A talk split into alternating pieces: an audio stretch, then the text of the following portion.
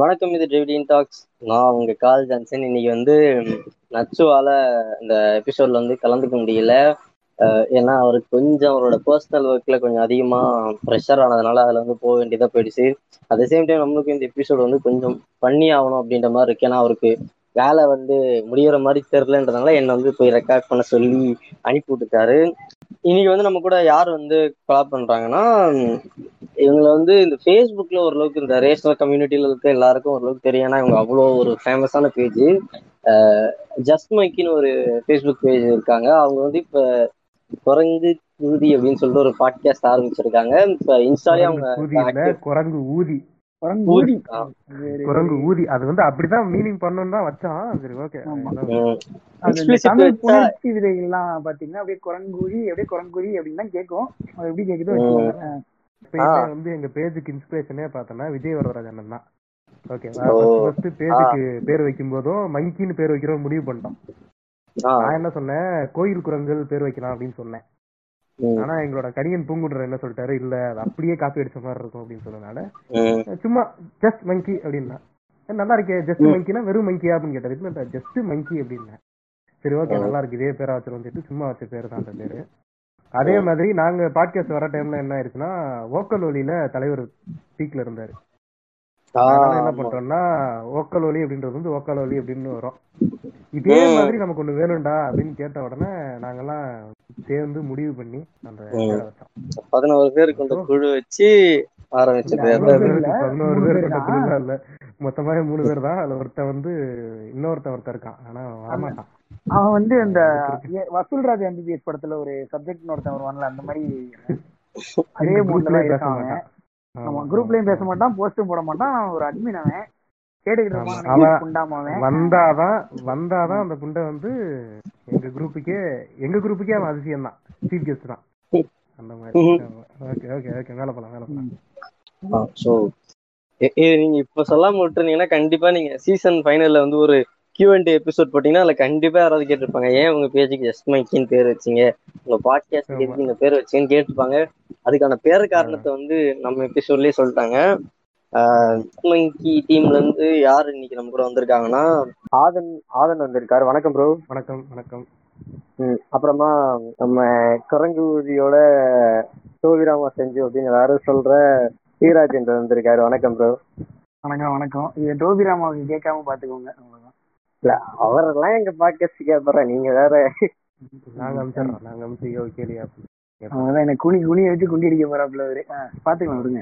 இன்னைக்கு வந்து நம்ம எதை பத்தி பார்க்க போறோம்னா, இந்த ஜென்ரலா இப்ப எனக்கு வந்து இந்த கர்ணன் படம் வந்து வந்தப்போ வந்து எனக்கு வந்து நான் ரொம்ப இதுவா இருந்தேன், எக்ஸைட்டோட இருந்தேன். எக்ஸைட்மெண்டா இருந்தேன், கண்டிப்பா கர்ணன்னு வச்சு ஒரு எபிசோடு போட்டே ஆகணும். அந்த படம் அந்த படத்தை பத்தி இந்த அந்த படத்துக்குள்ள என்னென்ன இருக்கு, அதுக்கப்புறமா அதை சுத்தி என்ன நடக்குது அப்படின்னு சொல்லிட்டு நான் இது வரைக்கும் எந்த படத்துக்குமே போடணும்னு யோசிச்சதே கிடையாது.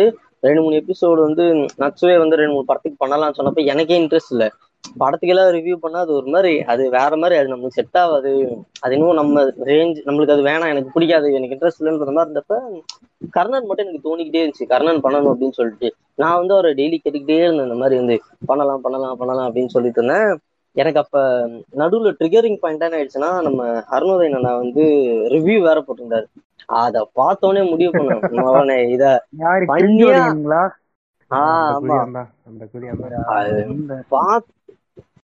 பார்த்த உடனே முடிவு பண்ணேன் போட்டே ஆகணும்னாலாம்.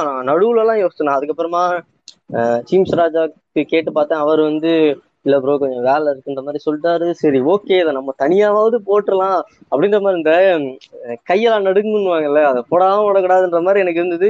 தனியாலாம் போடலாம்னு யோசிச்சு அதுக்கப்புறமா அப்படியே கொஞ்சம் அம்பேத்கர் ஆறு லட்சத்தி இருபத்தி எட்டுல சென்னை ஆறு லட்சத்தி இருபத்தி கையெல்லாம் நடுங்குதா நடுங்குதா அந்த மாதிரி எனக்கு அதை போட்டே ஆகணும்ன்ற மாதிரி ஒரு மாதிரி ஆவா இருந்துச்சு. எனக்கு இன்னொரு எக்ஸ்ட்ரீம் ட்ரிகரிங் பாயிண்டா எனக்கு எது வந்து அமைஞ்சதுன்னா, எங்க ரிலேட்டிவ் ஒருத்தவர் வந்து அவர் வந்து தனுஷ் ஃபேன், நீங்க சொன்னா நம்ப மாட்டீங்க, அவர் வந்து முப்பது முப்பத்தஞ்சு வயசு இருக்கும்.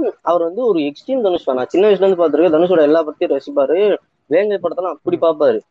திடீர்னு அவரே சொல்லிட்டாரு அது மாதிரி. நான் அந்த சொல்லாங்க திரும்ப அந்த யூடியூப்ல எல்லாம் I am Thala fan but I love love Thalapathy இந்திஷ் மூவின்னு போடுவாங்க. அந்த மாதிரி அந்த மாதிரி வந்து அவர் திடீர்னு ஸ்டேட்டஸ் எல்லாம் போட ஆரம்பிச்சிட்டாரு. என்னதான் ஒரு தனுஷ் வேணா இருந்தாலும் எனக்கு இந்த படத்துல அவர் வன்முறையை காமிச்சது பிடிக்கல.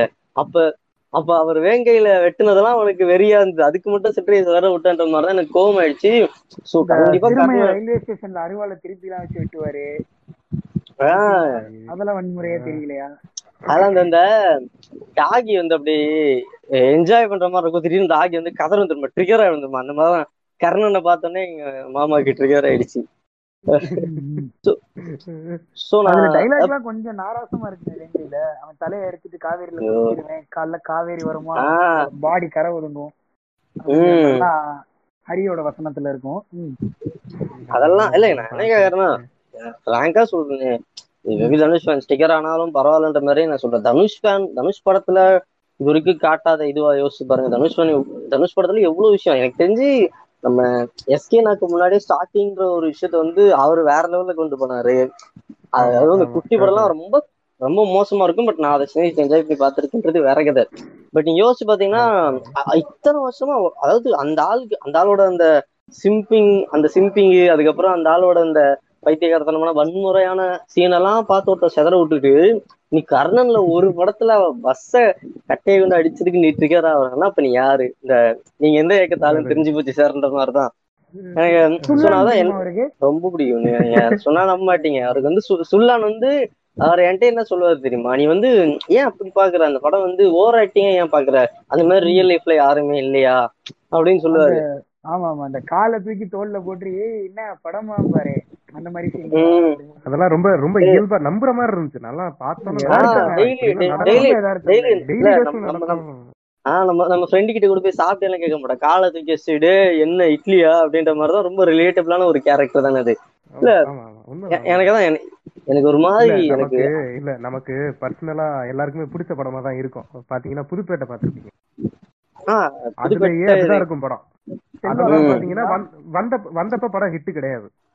ஆனா பத்து வருஷத்துக்கு அப்புறம் அந்த படத்தை அப்படியே செலிப்ரேட் பண்றான். அதுல இல்லாத வன்முறையா எனக்கு அது புரியுது. அதுல இல்லாத வன்முறையா அசுரன் படம் தான் எல்லாம் என்ஜாய் பண்ணி தானே பார்த்தான். அசுரன் வந்து மூணு நாள்ல நூறு கோடி தட்டுச்சே, அதெல்லாம் எனக்கு தெரியலையா, எனக்கு புரியலையே. இந்த படத்துக்கு நான் ஏன் போடணும் அப்படின்னு ஒரு மெயின் தாட் எனக்கு வந்தது என்னன்னா, மத்த படம்லாம் எனக்கு ரொம்ப காமாவே போச்சு. பரியரும் பெருமாள் எல்லாம் பாத்துட்டு ஒரு மாதிரியாவே பரவாயில்லடா படம் நல்லாதான் எனக்கு நல்லா இது பண்றாங்க. ஆனா இவருக்கு இந்த படம் பார்த்துட்டு ட்ரிகர் ஆகுதுன்னா அப்ப எதுவுமே சுத்தி இருக்க நிறைய பேர் வந்து இந்த படத்துக்கு வந்து நான் ரொம்ப ரொம்பவே என் கூட சேர்ந்து சில பகுத்துறை விஷயம் பேசுறவங்களே இந்த படத்தை வந்து அப்போஸ் பண்ணவே எனக்கு ஒரு மாதிரி பெருமாள் பாத்தீங்கன்னா ஒரு ஹீரோ அடி வாங்குவாரு. இதுல கொஞ்சம் திருப்பி இந்த ஒரு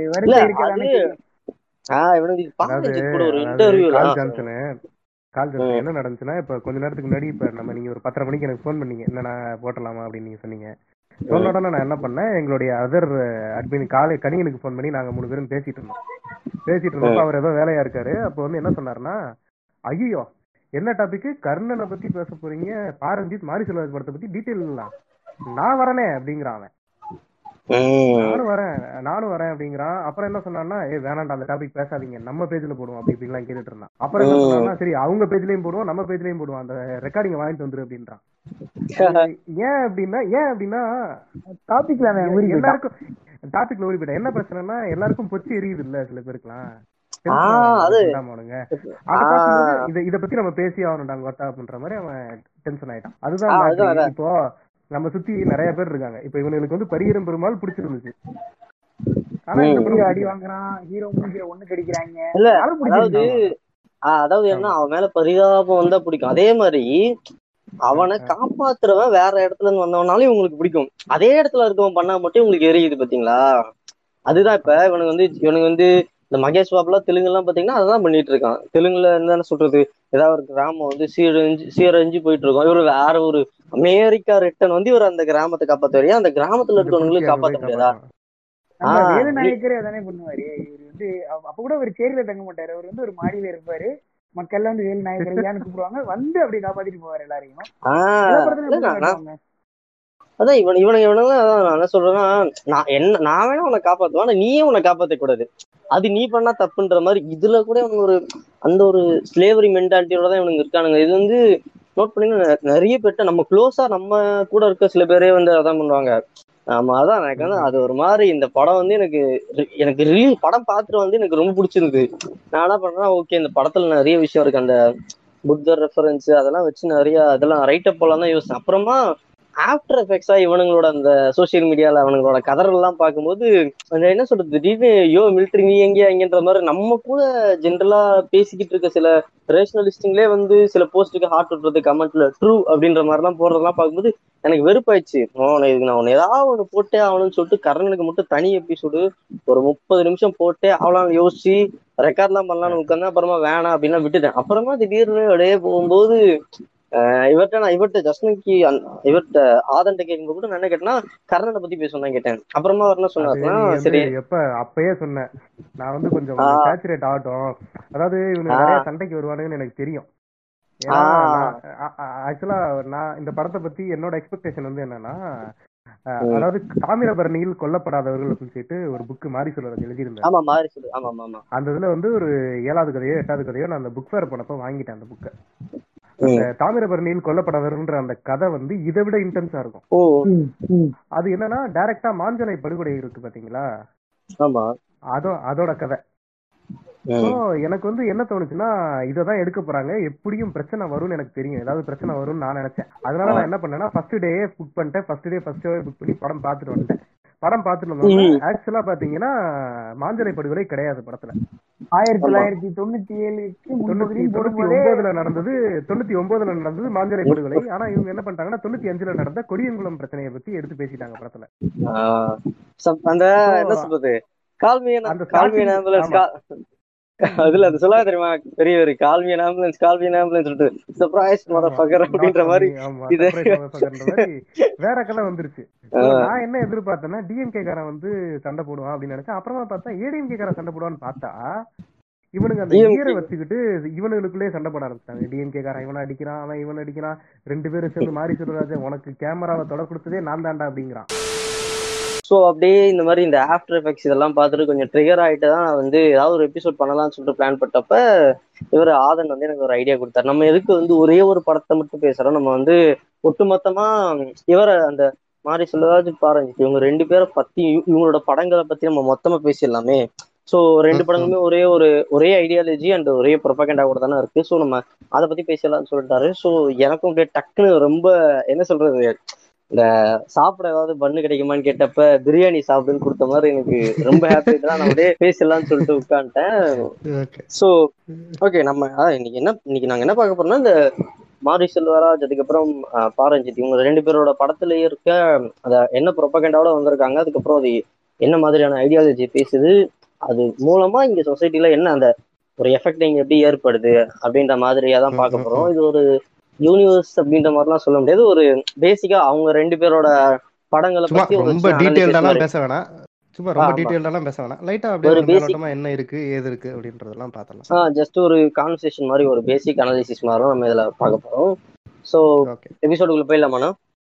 போயிடலாம் போயிடலாம் போயிடலாம். ஓகே சோ எங்க ஃபாலோவர்ஸ் வந்து ஒரு சில பேர்லாம் வந்து எங்கிட்ட இந்த சில கேள்வி கேட்டாங்க. நான் வந்து இது அப்படியே அவங்களுக்கு பொதுப்படையா ரிப்ளை பண்றதுக்கு பேசாம இந்த எபிசோட்லயே நான் கேட்டுடலாம் அப்படின்னு சொல்லிட்டு இருந்தேன். நான் நடுவுல ரெண்டு மூணு இவங்களை பட இவங்க படத்தை பத்தி பொது புத்தியில இருக்க ஒரு சில கேள்வி எல்லாம் இருக்கு எனக்குமே. அதாவது எனக்கு அந்த கேள்வி இருக்கு, அது எனக்கு ஒரு எனக்கு ஒரு பாயிண்ட் ஆஃப் வியூல ஒரு ஆன்சர் இருக்கு, பட் அது உங்களுக்கு எப்படி இருக்குன்னு சொல்லிட்டு டிஃபர் ஆகும். ஸோ ஒரு சில பொது புத்தியில இருக்க கேள்வியை நான் கேட்கறேன்.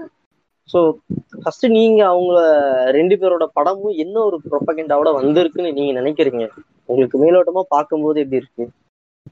இல்ல இப்போ என்ன என்ன இல்ல என்ன பொறுத்த வரைக்கும் இப்போ ரஞ்சித் அவரோட படம் வந்து பாத்தீங்கன்னா அதுக்கு முன்னாடி ஒரு விஷயம் சொல்லணும். ரஞ்சித் வந்து ஒரு ரொம்ப ஒரு கஷ்டப்படுற ஒரு ஃபேமிலில இருந்து வந்தவர் தான். அது அது இல்ல அப்படின்னு சொல்ல முடியாது.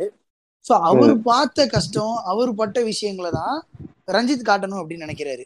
சோ இப்போ பாத்தீங்கன்னா ரஞ்சித் படத்துல இருந்து என்னப்பா அவரு ஜாதியை வச்சு படம் எடுக்கிறாரு, ஒரு படம் முழுக்க ஜாதியா இருக்கு அப்படிங்கிறாங்க. எல்லாம் ஜாதி பாக்குறா இருப்பாங்கிறாங்க. நீ ஜாதி பாக்குற, நீ பாக்குறத ஆமாண்டா இருக்கு அப்படின்னு அவர் காட்டுறாரு. அவர் எந்த ஒரு இடத்துலயுமே நான் வந்து ஆஹ் உன்னோட பெரிய ஆள்றா நான் ஆண்டடா அந்த மாதிரி சொல்லல, அவரு உனக்கு நான் ஈக்குவல் அப்படிங்கிற மாதிரி ஐடியாலஜி தான் ரஞ்சித் படமும் சொல்லுது, மாரி செல்வராஜோட படமும் சொல்லுது. ஓகேங்களா? சோ இன்னும் சொல்ல போனீங்கன்னா இப்போ மெட்ராஸ் படத்துல பாத்தீங்கன்னா ஒரு சா ஒரு செவரு சாதாரண ஒரு செவரை வச்சு சூப்பரா சூப்பரா ஒரு அரசியல் பேசியிருப்பாரு. இப்போ எப்படி சொல்றதுன்னா இப்போ நம்ம இந்த ராம் மந்திர் கட்டிக்கிட்டு இருக்கானுங்க தண்டமா மூவாயிரம் கோடியை போட்டு. இன்னைக்கு வேற அவன் பிறந்த நாள். ஆமா இன்னைக்கு வேற அவன் பிறந்த நாள். இன்னைக்குதான் கேள்விப்பட்டேன், இன்னைக்குதான் ஒரு கதை கேள்விப்பட்டேன். எவனோ ஒருத்தன் வந்து போயிட்டு தவம் இருப்பானா, அப்ப ஒரு பிராமினோட பையன் செத்து போயிருவானா. உடனே என்னடா மயம் செத்து போயிட்டான்னு, இல்ல இங்க ஒரு சூத்திரன் வந்து தவம் இருக்கிறான், அதனால என் மயம் செத்துட்டான் அப்படின்னு அந்த தவம் இருந்த சூத்திரனோட தலையை வெட்டிடுவாப்ல ராமர். சோ அந்த ஆளுக்கு தான் நீங்க கொண்டாடி வந்து அவன் என்ன சொல்றான், சூத்திரன் வந்து ஆமா ஆமா சூத்திரன்லாம் அவனுக்கு காசு கொடுக்குறீங்க, சூத்திரன் தான் தலையில செங்கல் வச்சு எடுத்துட்டு போறீங்க, ஆனா அவன் வந்து ஒரு சூத்திரன் தலையை வெட்டியிருக்கான், சோ அவனுக்கு பண்றீங்க. சோ ஓகே நம்ம நம்ம இதுக்குள்ள வந்துருக்கோம். சோ அந்த அந்த பிரச்சனை இருந்துச்சுல அந்த ராம உங்களுக்கா எங்களுக்கா அப்படின்னு, அதே மாதிரி கிட்டத்தட்ட ஒரே மாதிரி ஒரு கான்செப்ட் தான். அது ஒரு செவர் இருக்குது, ரெண்டு பேரும் சண்டை போட்டுக்கிறானுங்க, அதுக்குள்ள இருக்கிற அந்த அரசியல் அதுதான் அவர் காமிச்சிருப்பார், ரொம்ப அழகா காமிச்சிருப்பார் அந்த படத்துல. கடைசியில பாத்தீங்கன்னா அந்த செவரு உனக்கு எனக்கு அப்படின்னு முடிக்கல அவரு, அந்த செவர்ல வந்து கிளைமேக்ஸ்ல பாத்தீங்கன்னா கல்வி சம்பந்தமான வாசகம் இருக்கும். கார்த்தி வந்து கிளைமேக்ஸ்ல வந்து பசங்களுக்கு வந்து அரசியலும் கத்துக்கணும் அப்படிங்கிற மாதிரி ஒரு விஷயத்த சொல்லுவாரு.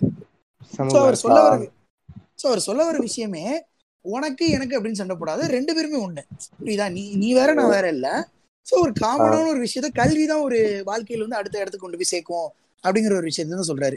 இன்னொரு விஷயம் புள்ளரிக்கு உங்களுக்கு காலா படத்துல பாத்தீங்கன்னா கிளைமேக்ஸ்ல வந்து அந்த பொண்ணோட வந்து பேண்ட் அவுத்துருவானுங்க, வேற ஒரு போலீஸ்காரனும் கூட இருக்கணும் சேர்ந்து பேண்ட் அவுத்து தூக்கி போட்டுருவானுங்க. ஒரு பக்கம் பேண்ட் கிடக்கும், இன்னொரு பக்கம் வந்து லத்தி கிடக்கும். எல்லாம் நம்ம நீங்க சங்கர் படத்தை பாத்தீங்கன்னு எந்திரன் படத்துல இருந்து அந்த பொண்ணை வந்து நியூடா தூக்கிட்டு வந்துடும் இந்த ரோபோ, அந்த பொண்ணு அப்படியே நிறைய மானம் போச்சு அப்படின்ட்டு போய் லாரியில் அடிபட்டு இறந்து போயிடும். ஆனா இவர் என்ன நம்ம காமிச்சிருப்பாருன்னா அந்த பொண்ணு வந்து பேண்ட் எடுத்து போடுற மாதிரி காமிச்சிருக்க மாட்டாரு, கட்டை எடுத்து பக்கத்துல இருக்கு நடிக்கிற மாதிரி காமிப்பாரு. இல்ல ஆக்சுவலி இது இது வந்து இந்த உளவியல் ரீதியாவே வந்து இங்க ஒரு ஒரு பெரிய இந்த சம்பவம் வந்து ஒரு சில விஷயங்களை நம்மளுக்குன்னு நம்மளுக்குள்ள புகுத்திருக்கு, ஓகேவா.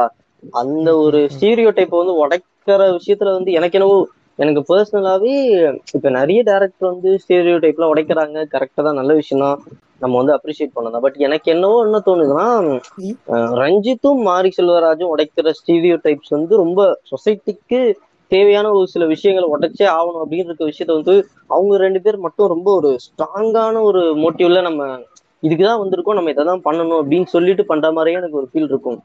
அது அவங்க படத்துல நம்ம நிறைய இடத்துல தப்பு இல்ல, அது பண்ணிதான் ஆகணும். ஆமா எல்லாருமே தேவர் மகன் மாதிரி படம் எடுக்கிறது, சின்ன கவுண்டர் மாதிரி படம் எடுத்துக்கிறோமோ, இந்த மாதிரியும் ஒரு படம் வேணும்ல. நீங்க தேவர் மகன் பாத்தீங்கன்னா ஐயா வரும்போது அப்படியே எல்லாம் எந்திரிச்சு நிற்பாங்க. படத்தை எடுத்த கமல் ஒரு பகுத்தறிவாதி, நம்ம பாட்காஸ்ட்ல இல்ல அவர் அவர் வந்து அவர் அவர் அவரு அவர் இந்து எத்திஸ்ட். நம்ம வந்து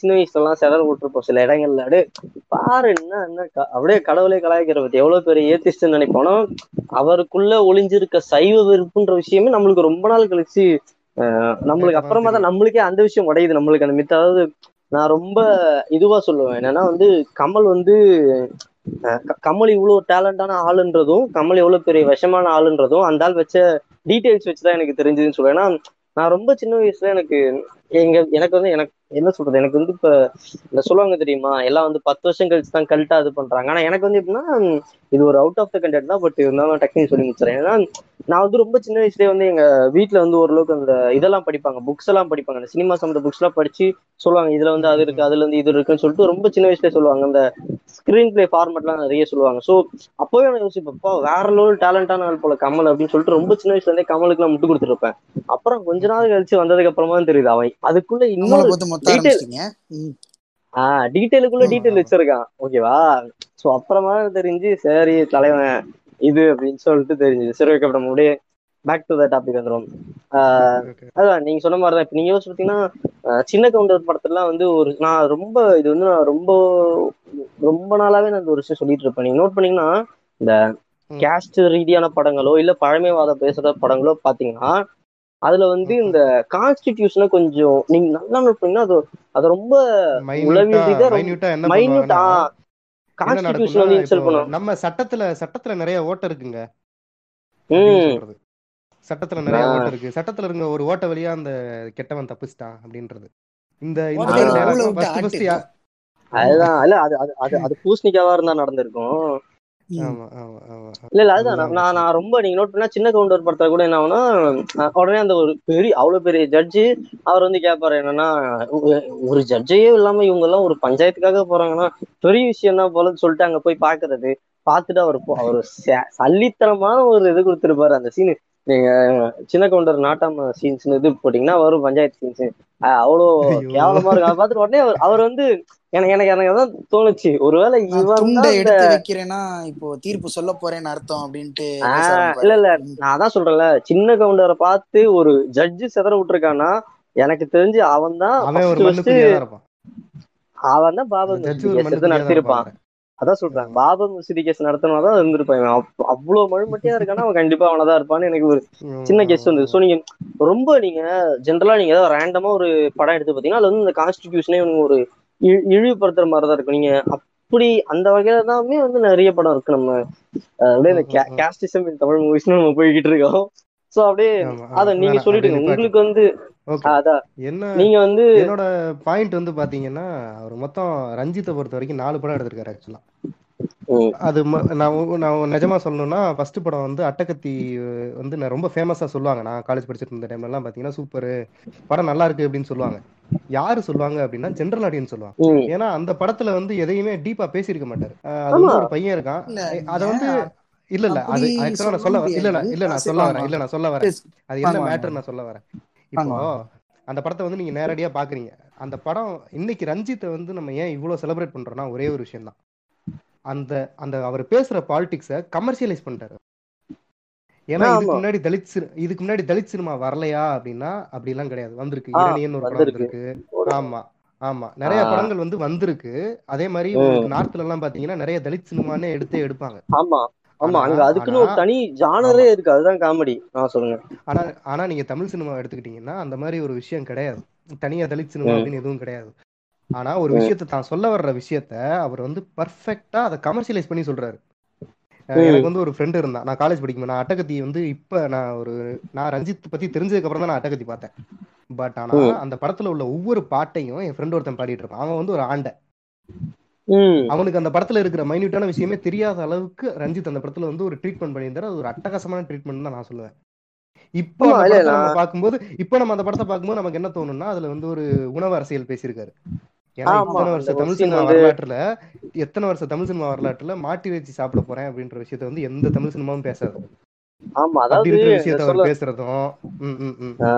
இல்ல யோசிச்சு பாருங்க, இவனுங்க கண் இவனுங்க அந்த இவனுங்க இருப்பானுங்களா அங்க தணிக்கை குழுவா ஏதோ ஒண்ணு சென்ட்ரலா இருப்பானுங்களே, ஆஹ் அவனுங்க கண்ணிலேயே மண்ண ஆஹ் அவனுங்க கண்ணிலே மண்ணை தூவி விட்டுருக்காரு. அவனுங்க அவனுங்களே கண்டுக்கல பாருங்க. அவனுங்க யோசிக்கவே இல்லை, அந்த ஒரு விஷயத்த அவனுங்க பார்க்கவே இல்லை. அவனுங்க நான் வந்து நான் வந்து சென்னையில வந்து ஒரு என்னோட காலேஜ் இருக்க ஏரியாலாம் பாத்தீங்கன்னா மக்களோட வாழ்க்கை முறை எப்படி இருக்குமோ அது அப்படியே பார்த்த மாதிரி இருக்கு. நான் ஒரு காலேஜ்ல இருந்திருக்கேன், சென்னையில தான் நான் படிச்சேன். என்னோட காலேஜ் இருக்கிற ஏரியால எப்படி இருக்குமோ அந்த மக்களோட வாழ்க்கையை அப்படியே பார்த்த மாதிரி இருந்துச்சு அந்த படமும்.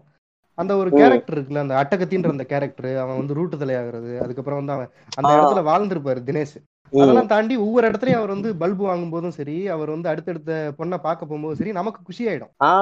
அதுல ஒரு ஸ்டீரியோடைப் உடைச்சிருப்பாரு. அதுல நோட் பண்ணீங்கன்னா லவ்லாம் வந்து பிரேக்கப் ஆயிடும், ஆனாலுமே போயிட்டு ஒரு கடையில போய் ஒரு படம் பார்ப்பான். படம் பார்த்து சோகமாக முடியாம திரும்பி சரி போறோம், அப்புறமா திரும்பி போண்டா வாங்கி சாப்பிடுறது எல்லாமே நம்மளுக்கு ரொம்ப புதுசா இருந்தது. ஏன்னா நம்ம ஊரை பொறுத்த வரைக்கும் நம்ம ஊரை பொறுத்த வரைக்கும் என்ன தெரியுமா மேட்ரு, காதல்ன்றது செடியில பூக்குற பூ மாதிரிங்க, ஒரே ஒரு தடவை தான், ஒரு தடவை அது உதிர்ந்துச்சுன்னா அதுக்கப்புறம் அதை வந்து பூக்க வைக்கவே முடியாது அப்படின்னு சொல்லி ஓலா பார்த்துட்டு இருக்கும். அதெல்லாம் கிடையாது. ஆமா ஆமா அதான் புருஷன் இறந்து போயிட்டா கூட அந்த பொண்ணு அப்படியே அப்படியே தான் இருக்கணும், இன்னொரு கல்யாணம் பண்ணிக்க கூடாது. அந்த மாதிரி படங்கள் தான் இவங்க புழுத்துவானுங்க. அந்த பொண்ணு இதெல்லாம் ஒரு சைலண்டான ஸ்டீரியோடைப் தான் நான் பாக்குறேன் அந்த விஷயத்துல. முதல் படம். அப்புறம் உங்களுக்கு வந்து ரெண்டாவது படம் பாத்தீங்கன்னா மெட்ராஸ்.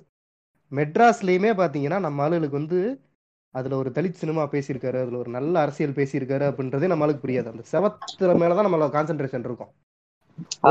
அந்த அந்த பொலிட்டிஷியன் வந்து இந்த மக்களை ஏமாத்திட்டானா, அந்த பொலிட்டிஷியன் தான் இவனை கொண்டுட்டானா அப்படின்ற மாதிரிதான் இருக்கும் பொது புத்தியில.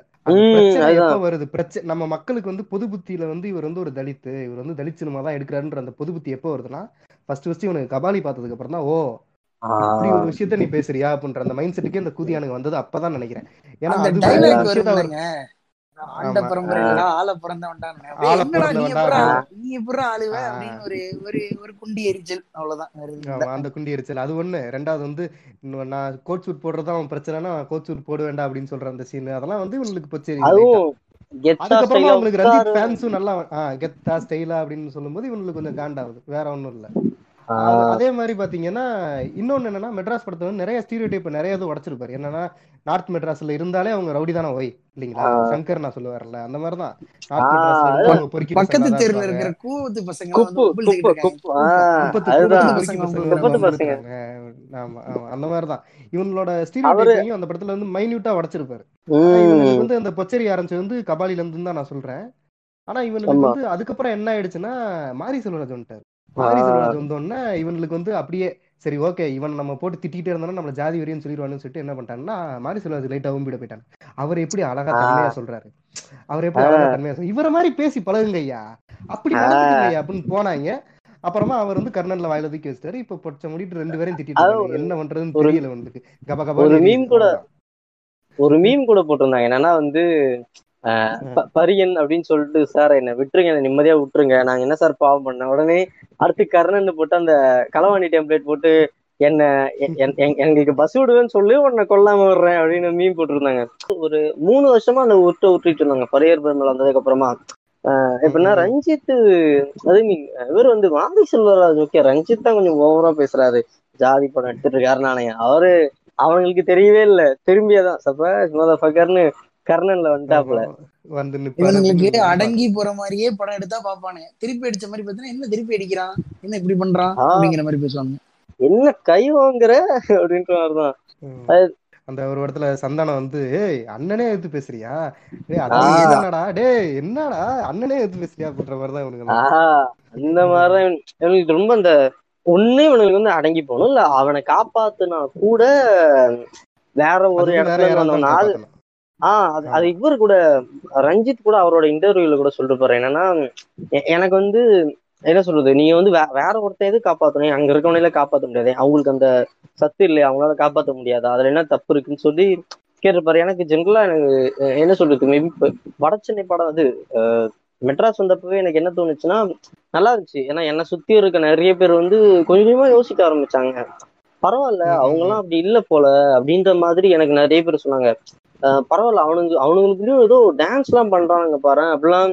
அதாவது எனக்கு ஆஹ் அதுதான் நான் அதாவது எனக்கு கொஞ்சமா கொஞ்சம் அப்படியே லைட்டா அந்த ஹோல்சம் ஹார்ட் டெம்ப்ளேட் வரலாம் அந்த மாதிரி இருந்தது. ஏன்னா அப்ப நானுமே நான் நான் வந்து அந்த அளவுக்கு இதுவா இல்லை, பட் எனக்கு ஓரளவுக்கு எங்க வீட்டுல எல்லாம் சொல்லி வளர்த்துருக்காங்க அவங்களாம் அப்படி கிடையாது, அதெல்லாம் சும்மா இவனுங்களா கிரியேட் பண்றதான் அப்படிலாம் ஒன்றும் கிடையாதுன்ற மாதிரி எனக்கு தெரியும். அப்போ வந்து என் கூட இருக்கவங்க நிறைய பேர் பேச ஆரம்பிச்சாங்க, ஆமாண்டா எனக்கு ஒருத்தன் அப்பதான் சொல்றான் அவனோட ஒரு ஸ்கூல் டீம்ல வந்து டான்ஸ் இது வந்து ஒரு அந்த சைட்ல இருந்து ஒரு ஸ்கூல்ல இருந்தா வந்துருந்தாங்களாம், வந்து வேற லெவல்ல ஆடினானுங்களாம் அவனுக்கு நல்லா. எனக்கு அதான் சொன்னானுங்கன்னா அவனுங்களால இங்கிலீஷ் எல்லாம் பேசிட்டு இருந்தானுங்கடா அப்படின்னு சொன்னாங்க. சோ இப்ப எனக்கு வந்து ஒரு எனக்கு பரவாயில்ல, ஏன்னா இப்ப ஜென்ரலா என்ன நினைப்பானுங்க அந்த சைட்ல பொறிக்கிதனம் பண்ணிருப்பானுங்க அவனுக்கு அன்எஜுகேட்டடா, இவனுக்கு வந்து அந்த ஊர் ஆளுங்களை காட்டும் போது கூட அவங்க தப்பு தப்பா இங்கிலீஷ் பேசுற மாதிரி தான் காமிச்சிருப்பாங்க. நிறைய படத்துல எடுத்து பாத்தீங்கன்னா அவங்க தப்பு தப்பா. ஆனா எனக்கு இந்த பையன் என்ன சொன்னான்னா அவனுக்கு வந்து ஸ்டேஜ்ல நல்லா இங்கிலீஷ் எல்லாம் பேசிட்டு இருந்தானுங்க, நல்லா டேலண்டா தான் இருக்கானுங்க போல, சும்மா அது ஒரு நம்ம தான் அப்படி நினைச்சிட்டு இருக்கோம் போல என் கூட இருக்கவனுங்க எல்லாம் சொல்றானுங்க. சோ இப்ப எனக்கு சின்னதா ஒரு சந்தோஷம் வந்தது. எனக்கு ஜென்ரலாவே இப்ப மெட்ராஸ் படம் பாத்தீங்கன்னா என்ன சொல்றது அட்டகத்தி படமே வந்து சென்னையில இருந்து சென்னையில எடுத்த படம்ன்றதே நிறைய பேருக்கு தெரியல. அங்கெல்லாம் ஒரு நாற்பது நாள்லயே ஷூட்டிங் முடிச்சிட்டாரு அப்படின்னு கேள்விப்பட்டேன், நாற்பதுல இருந்து நாற்பத்தி எட்டு நாளோ என்னவோ ஆச்சு அப்படின்ட்டு அட்டகத்தி ஷூட்டிங். ஆஹ் அந்த அளவுக்கு ஷூட்டிங்ல தருப்பா பார்த்த வரைக்கும் எனக்கு அதான் இல்ல. முத படம் வந்து ஷூட்டிங் இவ்வளவு கம்மியா எடுக்கிறதே ஒரு பெரிய விஷயம் தான். நிறைய அந்த டைம் மேனேஜ்மெண்ட் அப்படிங்கிற ஒரு விஷயமும் ஒரு டெக்னிக்கலாவும் ஹேண்டில் பண்ணிருக்காரு அவரு, சும்மா சொல்லிட முடியாது அவரு அவர் என்ன என்னப்பா இப்படி எடுக்கிறாரு அப்படின்னா. அவர் ஒரு நல்ல டைரக்டர் தான். இப்போதைக்கு தமிழ் சினிமால ஒரு ஒரு சிறந்த ஒரு ரெண்டு நல்ல டைரக்டர்னா மாரி செல்வராஜும் ரஞ்சித்தும் தான். ஆமா, ஏன்னா எனக்கு நான் அதான் சொல்லுவேன் அவங்க ரெண்டு பேரோட தேவை வந்து ரொம்ப முக்கியமாவே இருக்கு இப்ப. எனக்கு கேட்டா ஒரு அவங்க இப்ப இருக்கிறதா நல்லது. ஏன்னா இப்ப திடீர்னு ஒரு இதுல கூட வந்து இவரு சொல்லியிருந்தாரு மாரி செல்வராஜ் வந்து என்ன சொல்லியிருந்தாருன்னா எங்களால வந்து போட்டி போட முடியலங்க, புத்திக்குள்ள அருவாலை வச்சிருக்கவங்க புத்திக்குள்ள அருவாலை வச்சிருக்கவங்க கூட புத்திக்குள்ள புத்தகத்தை வச்சிருக்க எங்களால வந்து அவங்க கூட போட்டி போட முடியலன்னு அவரு சொல்லியிருப்பாரு. இன்டேரக்டாவே வந்து முத்தையாவையும் மற்ற சில டேரக்டரையும் மென்ஷன் பண்ணி தான் மீன் பண்ணி தான் சொல்லிருப்பாரு. ஏன்னா அவருக்கு புரியுது. அவர் என்ன கேட்கிறாருன்னா, ஒரு படம் எடுக்கிறீங்க, ஒரு படம் வந்து ஒரு தாத்தாக்கும் பேரனுக்குமான ஒரு படம்னு சொல்றீங்க. எனக்கு ஆனா அவரு சொன்ன படம் எக்ஸாக்டா என்ன படம் தெரியல, ஆனா அவரு சொன்ன விஷயம் என்னன்னா, ஒரு படத்துல வந்து தாத்தாவையும் பேரனையும் காட்டுறீங்க, எதுக்கு அந்த தாத்தா வந்து இந்த ஜாதின்னு சொல்றீங்க? அப்படி நீங்க சொல்றீங்கன்னா அப்ப என் அப்ப அவர் என் தாத்தா கிடையாதுல்ல, என்னால எங்க தாத்தாவோட ரிலேட் பண்ணிக்க முடியாதுன்றதுக்காக நீ பண்றீங்களா? எதுக்கு அந்த மாதிரி பண்றீங்க? ஒரு தாத்தா பேரனுக்குள்ள எதுக்கு அப்படி வருதுன்னு இப்ப நீங்க பேசும்போது கூட சொன்னீங்கன்னா வந்து அட்டகத்தில வந்து எதுவும் பெருசா பேசல. அவர் வந்து அட்டகத்தை வந்து கொஞ்சம் கமர்ஷியலைஸ்டா கொண்டு வந்தாரு, அப்புறம் மெட்ராஸ்ல கொஞ்சம் கொடுத்தாரு, அப்புறம் கபாலில தான் ரொம்ப ஒரு அடுத்த லெவலுக்கு கொண்டு வந்தாரு. காலால இன்னும் மோசமா கொடுத்துட்டாரு. ஆனா அவ்வளவுதான், அதுவும் வெளியே ஆரம்பிச்சிருச்சு. அது ரஜினி பண்ணியிருந்தாரா, அது இன்னும் அவ்வளவுதான். அதுல இன்னொரு விஷயத்தையும் நான் மென்ஷன் பண்ணணும்னு நான் ஒரு ஆசைப்படுறேன். என்னன்னா, காலா படம் வந்த டைம்ல வந்து நான் மும்பைல இருந்தேன், என்னோட ஒர்க்கு ரிலேட்டடா நான் மும்பைல தான் இருந்தேன். காலா படமும் மும்பைல தான் பார்த்தேன். ஸோ நான் தாராவி ஏரியாலாம் பார்த்துருக்கேன். தாராவி ஏரியால வந்து ஒரு சின்ன வேலைக்காக போனப்பெல்லாம் தாராவிலாம் பார்த்துருக்கேன். தாராவில அந்த ஏரியால என்னென்னலாம் இருக்குமோ அது அப்படியே செட், அது வந்து செட்டுன்றதே வந்து நமக்கு தெரியாது. அங்க வேணா அந்த தாராவில இருக்க மக்கள்னால வேணா ஐடென்டிஃபை பண்ண முடியுமா இருக்கும் லைட்டா. இப்போ நம்மள மாதிரி தாராவி இப்படி இருக்கும் அப்படின்னு நம்ம நினைக்கிறவங்க எல்லாருக்குமே வந்து அது தாராவி தாராவி தான். அது அப்படியே அந்த ஆர்ட் ஒர்க்கும் நல்லா மேனேஜ் பண்ணியிருந்தாருன்றதுக்காக சொல்ல வரேன். அவரோட அந்த ஆர்ட் ஒர்க்கு, அவர் அந்த பின்னாடி அந்த பேக்ரவுண்ட்ல வைக்கிற விஷயம், அந்த ஒரு இடத்துல பாத்தீங்கன்னா ஒரு காமராஜரோட செலை ஒன்று இருக்கும். அந்த காமராஜர் செலை என்னன்னா, அந்த காமராஜர் சிலைக்கு பின்னாடி காமராஜர் ஹையர் செகண்டரி ஸ்கூல் இருக்கும் ஆக்சுவலா தாராவில. அதையும் படத்துல காமிச்சிருப்பாங்க. அதெல்லாம் கட்டு, அந்த ஷார்ட் எல்லாமே பெர்ஃபெக்டா இருக்கும் அந்த படத்தை. அந்த அவரோட ஒர்க் இருக்குல்ல, அந்த ஒர்க்ல உள்ள டீடைலிங் இருக்குல்ல, அது எப்பயுமே மெச்சூர் மாதிரி தான் இருக்கும். அதுக்காக சொல்ல வரேன் அந்த இடத்துல. அது ஆக்சுவலி நீங்க சொன்னப்பதான் நான் டக்குன்னு எனக்கு ஒண்ணு ஞாபகம் வந்ததுன்னா, எனக்கு தெரிஞ்சு எனக்கு ஃபேஸ்புக்ல வந்து ஒரு ஃப்ரெண்ட் இருக்காரு, அவர் வந்து மும்பை தான், அவர் வந்து பியூர் மும்பை. அவர் வந்து ரொம்ப வருஷமாவே இந்த தலித் ஐடியாலஜி வந்து ஃபாலோ பண்ணிட்டு இருக்க ஒரு ஆளு. அவர் வந்து எனக்கு ஒரு நாள் சும்மா போன் பேசிட்டு இருக்கும்போது, நல்லா பேசிட்டு இருந்தா, திடீர்னு வந்து என்கிட்ட இது கேட்டாரு, காலா படத்தோட ஆக்சுவலி காலா படம் ஃபர்ஸ்ட் கேட்டாரு. காலா படம் வந்து ரொம்ப நார்மல் தான் கேட்டாரு கேட்டது அதுக்கப்புறமா என்ன பண்ணாருன்னா, ரஞ்சித்தோட விக்கிபீடியா பிலிமோகிராஃபி தான் அனுப்பிட்டு, எனக்கு இதுல இருக்க மூணு படத்தோட லிங்க் எனக்கு அனுப்பிவிடு அனுப்பிவிடுன்னு கேட்டுக்கிட்டே இருந்தாரு. சரி நான் அனுப்பிவிட்டேன்.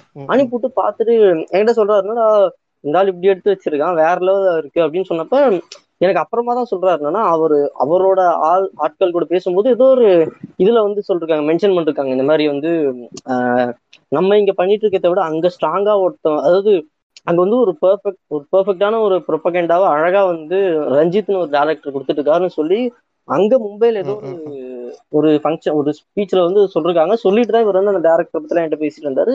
எனக்கு அப்ப கேட்டாரு, நல்லா இருக்குது இந்த படம்லாம், ஆஹ் நீங்களாம் லக்கி.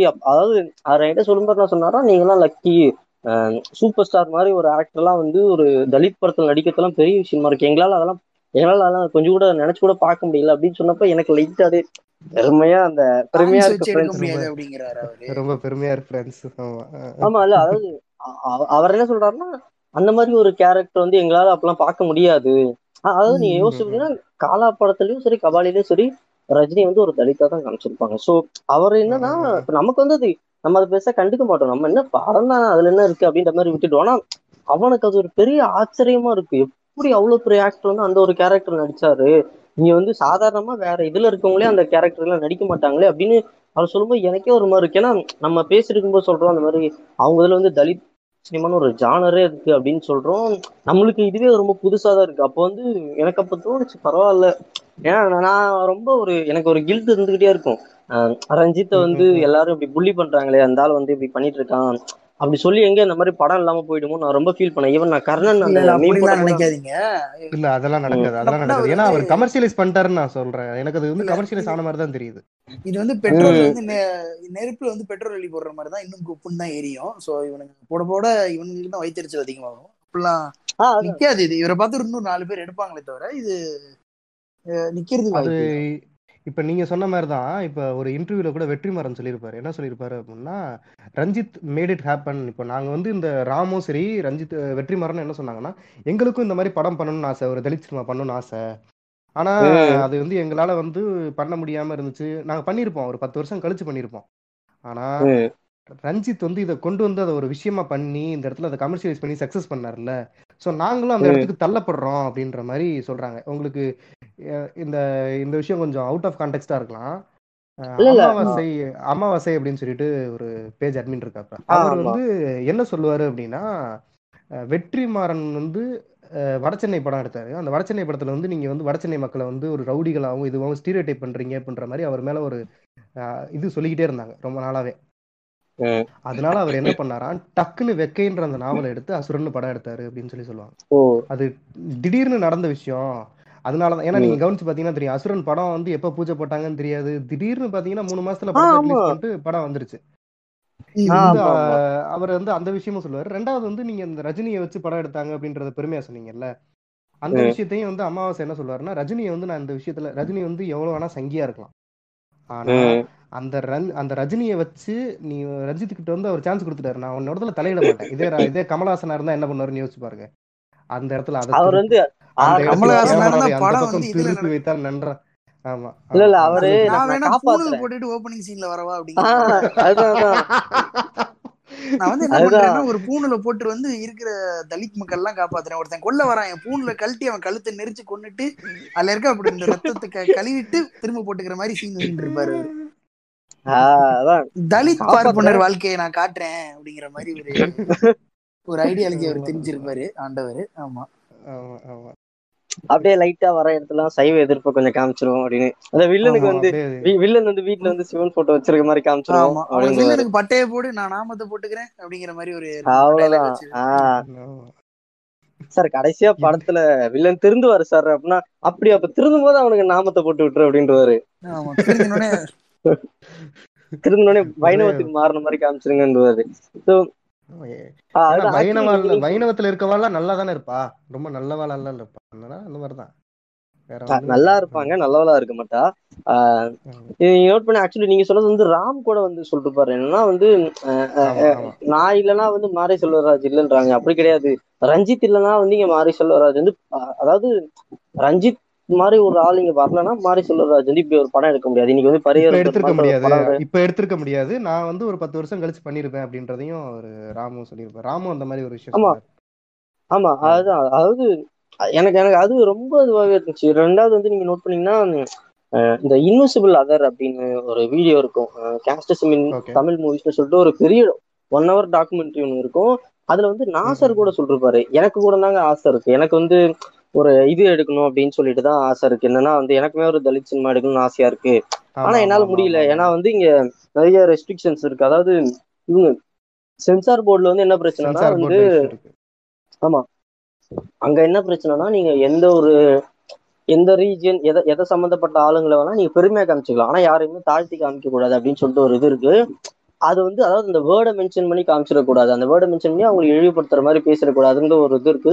அதை வச்சுதான் இவனுங்கெல்லாம் வந்து இந்த தேவர் மகன் எல்லாம் பேரே மென்ஷன் பண்ணாம இவனுக்கு வரும்போது எழுந்து நிக்கிறது, இவனுக்கா போய் அடி வாங்கிட்டு வர்றது, இவனுக்கா வம்புல இது பண்ணிட்டு என்ஜாய் பண்றதுன்னு உங்களுக்கு ஒரு கை போனாலும் பரவாயில்ல இன்னொரு கையும் கொடுக்குறையா அப்படிங்கிற மாதிரி டைலாக் எல்லாம் வைக்கிறது. தேவன் தேவன்ற வேர்டு யூஸ் பண்ணிருப்பானுங்க, நான் தேவன் அப்படின்னு சொல்லுவாங்க. ஆஹ் அதான் அதான் அதாவது இது இது என்னன்னா சென்சார் போர்டு பொறுத்த வரைக்கும் நீங்க எந்த ஒரு கேஸ்டையோ ரிலீஜியோ பெருமையா பேசலாம், தப்பே கிடையாது, ஆனா ஒரு கேஸ்டையோ ரிலீஜியோ மென்ஷன் பண்ணி தப்பா பேசக்கூடாது அப்படின்னு சொல்லிடுதான். அது ஒரு சீன்ல மதன் பாபு வந்து இது யாருன்னா ஐயர் மதன் பாபு கேட்பாரு, கல்லர் ஐயர் மதன் பாபு வந்து என்ன சொல்லுவாருன்னா அந்த டேம் உடைக்கிற சீன்ல சொல்லுவாரு, சொல்லும் போது மறவர் வச்சிரு அப்படின்னு, சரியான கல்லறை நீர் அப்படின்னு தேவன் அப்படின்னு மறவர் மறவர் அப்படின்னு அப்படி சொல்லுவாரா, மறவரும் சொல்ல மாட்டாரு, தேவன் அப்படின்னு வரும்னு நினைக்கிறேன், தேவன்டா அப்படின்ற மாதிரி.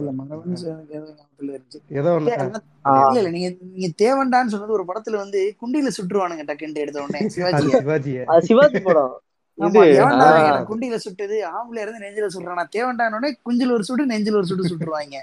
அது ஏதோ அது ஏதோ ரொம்ப பழைய படம், அது அது தெரியல என்ன படம். சரி சரி ஆஹ் அதான் ஆக்சுவலி நீங்க அதான் சென்சார் போர்டை பொறுத்த வரைக்கும் இவனுங்க நோட் பண்ணீங்கன்னா இப்ப நம்ம வந்து இந்த இந்த ஒரு நல்ல ஒரு புரப்பாகண்டாவை நம்ம காட்டுறதுக்கே வந்து நம்ம இப்படி பயப்பட வேண்டியதா இருக்கு, இங்க வந்து அவ்வளவு ரெஸ்ட்ரிக்ஷனோட பண்றோம், ஆனா ஒரு தப்பான புரப்பாகண்டாவா அவனுங்க அதை பெர்ஃபெக்டா யூஸ் பண்றாங்க. நோட் பண்ணீங்கன்னா சென்சார் போர்ட்ல வந்து என்ன சொல்றாங்கன்னா நீங்க வந்து அந்த நேமை மென்ஷன் பண்ணக்கூடாது, நேமை மென்ஷன் பண்ணி அவங்களை அப்படி காட்டக்கூடாதுன்னு சொல்லும் போது இவனுக்கு என்ன பண்றானுங்கன்னா நேமை மென்ஷன் பண்ணல, ஆனாலுமே நம்மளுக்குள்ள சைக்காலஜிக்கலி அதை நம்மளுக்குள்ள அதை இது பண்ணிடுறானுங்க, அதை வந்து உள்ள செலுத்திடுறானுங்க. நோட் பண்ணீங்கன்னா அப்படிதான் வந்து இந்த அது ஆக்சுவலி மாரி செல்வராஜ் வந்து ரீசெண்டா ஒரு இன்டர்வியூல வந்து விளையாட்டான்னு நினைக்கிறேன் அந்த விஷான் கூட இன்டர்வியூ எடுத்திருந்தாரு. அவர் வந்து என்ன கேட்டிருந்தாருன்னா, இந்த மாதிரிலாம் படத்துல வந்து நார்த் இந்தியன் அது நார்த் சென்னை மக்களை வந்து இது காட்டுறாங்க, நீங்க அதை எப்படி நினைக்கிறீங்க அப்படின்னு கேட்டப்ப, அதாவது இது வந்து இப்போ வந்து எல்லாம் விவாதப்படுத்திட்டு இருக்காங்களே, இப்போ வந்து உங்கள்ட்டையும் அதெல்லாம் கேட்கறாங்க, நீங்க எதுக்கு நீங்களும் திருப்பி ஏன் வந்து அதை வன்முறையை கொண்டு வரீங்கன்னு கேட்டப்ப மாரி செல்வராஜ் வந்து அதுக்கு ஒரு செம்மையான ஒரு பதில் கொடுத்துருப்பாரு. என்னன்னா, நீங்க வந்து அதை மொத மொதல் அவங்க பண்ணும்போது நீங்க அதை விவாதப்படுத்தி இருக்கணும். நீங்க சங்கர் வந்து ஒரு மொத படத்துல அவர் வந்து அந்த நேம் மென்ஷன் பண்ணலாம், ஆனா அவர் என்ன சொல்ல போனா, நீங்க மொத மொதல் ஒருத்த வந்து நார்த் சென்னை மக்களை வந்து இப்படி தப்பா காட்டுறோம் அப்படின்னா நீங்க அப்பவே கேட்டுருக்கணும், நீங்க வந்து அதை விவாதப்படுத்தி இருக்கணும். அப்படி பார்த்தீங்கன்னா அது ரெண்டாவது படமா மாறி இருக்கு, அதாவது அது ஒரே படமா மாறி இருக்கும். அது ஒரு ஒரு இதுவான ஐடியாலஜியா உள்ள போயிருக்கு, அது அது ஒரு ப்ரொபகண்டாவே வந்திருக்காது அப்படின்னு சொல்லுவாரு. ஸோ எனக்கு அதெல்லாம் பார்த்தோன்னா வருவாரு, பரவாயில்ல நல்லாதான் இருக்கு. லைக் என்ன சொல்றது, அவங்களோட ஐடியாலஜி வந்து கிறிஸ்டல் கிளியரா இருக்கும் அப்படின்ற மாதிரி இருக்கும். எப்பயுமே அவரோட ஐடியாலஜி வந்து கிறிஸ்டலா இருக்கும், அவர் சும்மா போட்டு திணற மாட்டாரு.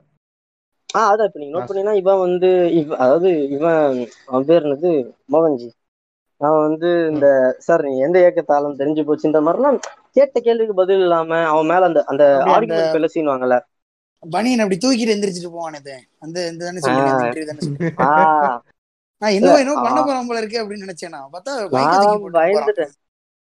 இந்த என்ன சொல்றது, போட்டோ பிப்டி வீடியோ கால் நூத்தி ஐம்பதுன்ற மாதிரி ஏதாவது ஆடு ஆயிடுமோன்னு பயந்து பரவாயில்ல அழகால. ஆனா அதுதான் எனக்கு என்னன்னா, இப்ப ஜென்ரலா நோட் பண்ணா அப்படி ஒரு தப்பான படம் இருக்கு. நான் ஆக்சுவலி இந்த ஒரு கான்செப்ட் தான் எனக்கு ஒரு ட்ரிகரிங் பாயிண்டாவே அமைஞ்சது. என்னன்னா, இது ஒரு தப்பான படம் எடுக்கிறான் ஒருத்தன் வந்து முட்டையான ஒருத்தன் வரான், அஞ்சாறு படம் வந்து ஒரு குறிப்பிட்ட மக்களை வச்சு பெருமையா எடுத்துட்டு அதை ஒரு என்ன சொல்றது அது மூலமா சொசைட்டிக்குள்ள வந்து பெரிய இதை கொடுக்குறான்.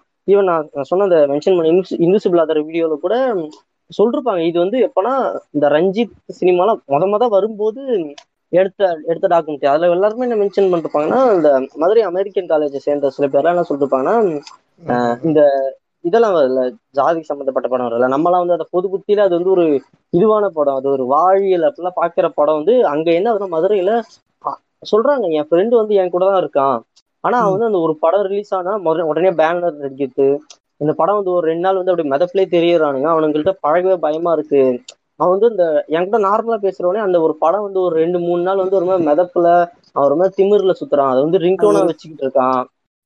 குரங்கா மாறிடுவாங்க ஒரு ஒரு வாரத்துக்கு அந்த போற வரைக்கும் கொஞ்சம் லேட் ஆகும் அவங்க. ஆமா, இவனையா பார்த்து ஒரு கடி கடிச்சிருக்கான் குஞ்சுல வாய வச்சு ஒரு சப்பு சப்பிட்டு நாங்க இந்த ஆண்டடா அப்படின்ட்டு வெள்ளக்காரனுக்கு போட்டு ஊமினா பரம்படா அப்படிங்கிற மாதிரி அந்த அந்த மெத புண்டையில் இருப்பானாலே.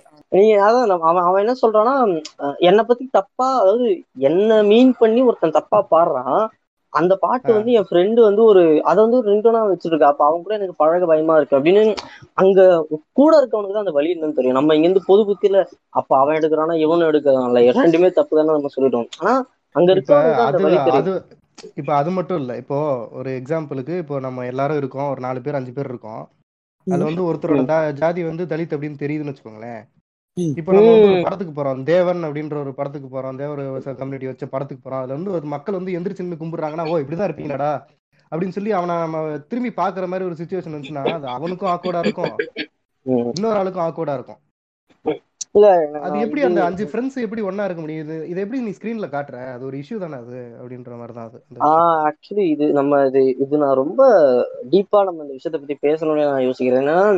ஜென்ரலா நம்ம எல்லாருக்குமே நம்ம வந்து என்னதான் இப்போ வந்து நம்ம பகுத்தறிவாது இதுன்னு பேசினாலுமே பொது புத்தியில அஹ் இந்த ஜாதி எல்லாம் பார்க்க கூடாதுன்னு சொல்றவங்களே கூட ஒருத்தன் வந்து எஸ்சியோ இல்ல அவன் ஒரு தலித் அப்படின்னு தன்னை அடையாளப்படுத்திக்க அவன் அடையாளப்படுத்திக்கும் போது அவன் மேல ஒரு ஆஹ் என்ன சொல்றது வெளியே காட்ட முடியாத ஒரு இம்ப்ரெஷன் வந்து உள்ள கிரியேட் ஆகுது பாத்தீங்கன்னா நம்மளுக்கு.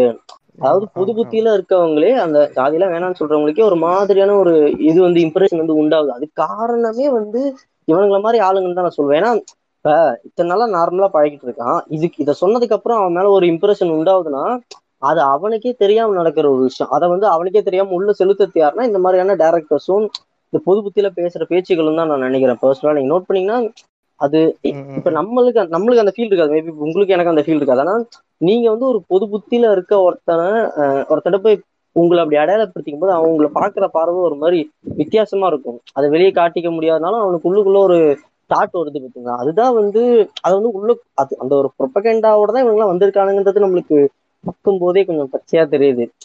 நம்ம நம்ம வந்து தலித் சினிமா வரணும்னு பேசிட்டு இருக்கோம். ரெண்டாவது இந்த தலித்துங்க இருக்காங்களா அவங்களுமே அதை வந்து ரொம்ப பர்சனலா ஃபீல் பண்றாங்க. எங்களுக்கான என்ன சொல்றது வர படம் எல்லாம் எங்களை பத்தி தப்பாவே காட்டுது. ஈவன் பேராண்மை படம் வந்தப்போ கூட அவங்க தியேட்டர்ல போய் பார்த்தப்ப ரொம்ப ஃபீல் பண்றாங்க. என்னடா படத்துல பேராண்மை படம் பார்த்தப்ப கூட அவங்க என்ன பர்சனலா ஃபீல் பண்றாங்கன்னா பேராண்மை படத்துல வந்து என்ன நம்மள இப்படி காமிச்சிருக்காங்க அப்படின்னு பார்த்ததுக்கு அப்புறமா அப்புறமா படம் உள்ள போகும்போது தெரியுது ஓகே நம்மளாம் இப்படி இருக்க கூடாதுன்னு அவங்க சொல்றாங்க போல அப்படின்னு. அது வந்து ஒரு நல்ல படம் அப்படின்னு அவங்களுக்கு தெரியுது. ரெண்டாவது இந்த போராடடா பாட்டு கேட்டிருக்கீங்களா நீங்க? எதுல? அலைவோசின்னு ஒரு படத்துல வரும் விஜயகாந்த் பாட்டு இந்த போராடா ஒருவா.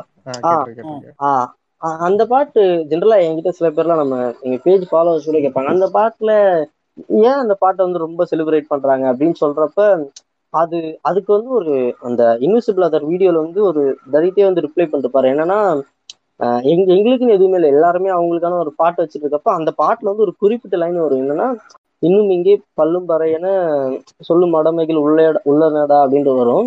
அந்த லைன் வந்து அவங்களுக்கு ரொம்ப பர்சனலா பிடிச்சி போச்சு. பிளஸ் அந்த பாட்டு வந்து ஒரு ஏன்னோ அவங்களுக்காக எழுதப்பட்ட ஒரு பாட்டுன்ற மாதிரி. ஏன்னா நடுவுலலாம் அந்த நந்தனிதமே அப்படின்லாம் ஒரு சில லைன்லாம் வரும். ஸோ அவங்களுக்கு அது வந்து ஒரு ரொம்ப ரிலேட்டபிளான ஒரு ஃபீல் கொடுக்குது பார்த்தீங்களா, அதனாலதான் அந்த பாட்டு பிடிச்சி போச்சு. டிஸ்கஷன்லாம் தாண்டி இப்போ நம்மளுக்கு வந்து இந்த பேசிக் அதாவது இந்த பொது புத்தியா இருக்கவங்களுக்கு இந்த மாரி செல்வராஜ் அப்புறம் வந்து ஆஹ் பா ரஞ்சித் இவங்க படங்கள் மேலேயோ இல்லை இவங்க பேசுற அரசியல் மேலேயோ வந்து ஒரு ஒரு சில கேள்வின்னு சொல்ல முடியாது. அது வந்து அவங்களுக்கு விமர்சன மாதிரி வைப்பாங்க. பட் அவங்களுக்கு அது வந்து ஒரு கேள்வியா தான் இருக்கு. அவங்களுக்கான அந்த பதில் கிடைக்கா கிடைக்கல ஏன்னா பொது புத்தியில அதுக்கான பதிலே கிடைக்காதனால தான் அவங்க இன்னும் அந்த குழப்பத்துல அவர் மேல ஒரு தனி ஒரு பிம்பத்தை கட்டி வச்சிருக்காங்க.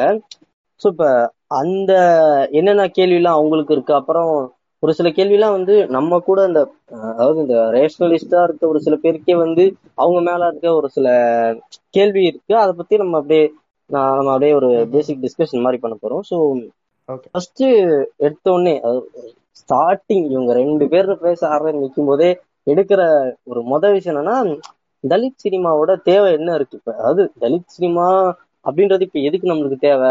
எல்லாம் ஜாதியை மறந்துட்டு எல்லாம் நிம்மதியாக தானே இருக்காங்க, எல்லாரும் நார்மலான பேசிட்டு இருக்காங்க, எனக்கும் என் ஃப்ரெண்ட் இருக்கான் ப்ரோ அப்படின்ற மாதிரி எல்லாரும் இருக்கும்போது எதுக்கு வந்து தேவையில்லாம தலித் சினிமான்னு ஒண்ணு தேவை, அதுக்குன்னு ஒரு தனி ஜானரா எதுக்கு அதை டிசைன் பண்ணணும், அதுக்குன்னு ஒரு தனி ஜானர் எடுத்து ரெண்டு பேர் வந்து அது ஒரு ப்ரொபகண்டாவா எதுக்கு ஃபார்ம் பண்ணணும் அப்படின்னு நீங்க நினைக்கிறீங்க? இப்போ இந்த இது இது உங்கள்கிட்ட கேட்டவர்கிட்ட வந்து ஒரே ஒரு கேள்வி மட்டும் கேளுங்க, இந்த மாதிரி இப்பெல்லாம் யாரு ஜாதி பாக்குறாங்க அப்படின்னு கேட்டிருப்பாரு, கண்டிப்பா கேட்டிருப்பாரு அவரு, இப்பெல்லாம் யாரும் ஜாதி பாக்குறாங்க அப்படி இருக்கும்போது எதுக்கு தலித் சினிமா எடுக்கிறோம் அப்படின்ட்டு அவர்கிட்ட கேளுங்க. நீங்க வந்து ஒரு தலித் பொண்ணையோ இல்ல உங்க உங்க வீட்டு பொண்ணு வந்து ஒரு தலித் பையனையோ லவ் பண்ணா கல்யாணம் பண்ண லவ் பண்ணுவீங்களா அப்படின்ட்டு கண்டிப்பா அவர் வந்து ஒரு அப்படியே கொந்தளிக்கு அப்படியே எழுவாப்புல. அப்படி இருக்கும்போது அவரே பாக்குறாரு, அப்படி இருக்கும்போது யாருமே பாக்கலன்னு எப்படி சொல்ல முடியும்? எல்லாரும் பாக்குறாங்க, அவரும் பாக்குறாரு. அதாவது தேவர் மகன் மாதிரி படம் வரும்போதோ இந்த சின்ன கவுண்டர் மாதிரி படம் வருது, மதையான கூட்டம் மாதிரி படம் வரும்போது இந்த மாதிரி படம் வர்றதுல தப்பு இல்லை. தேவர் மகன் மாதிரி படத்துல வந்து நான் நான் வந்து நீ வந்து எனக்கு அடிமையா இருக்கேங்கிறத இன்டைரக்டா காமிக்கிறான்.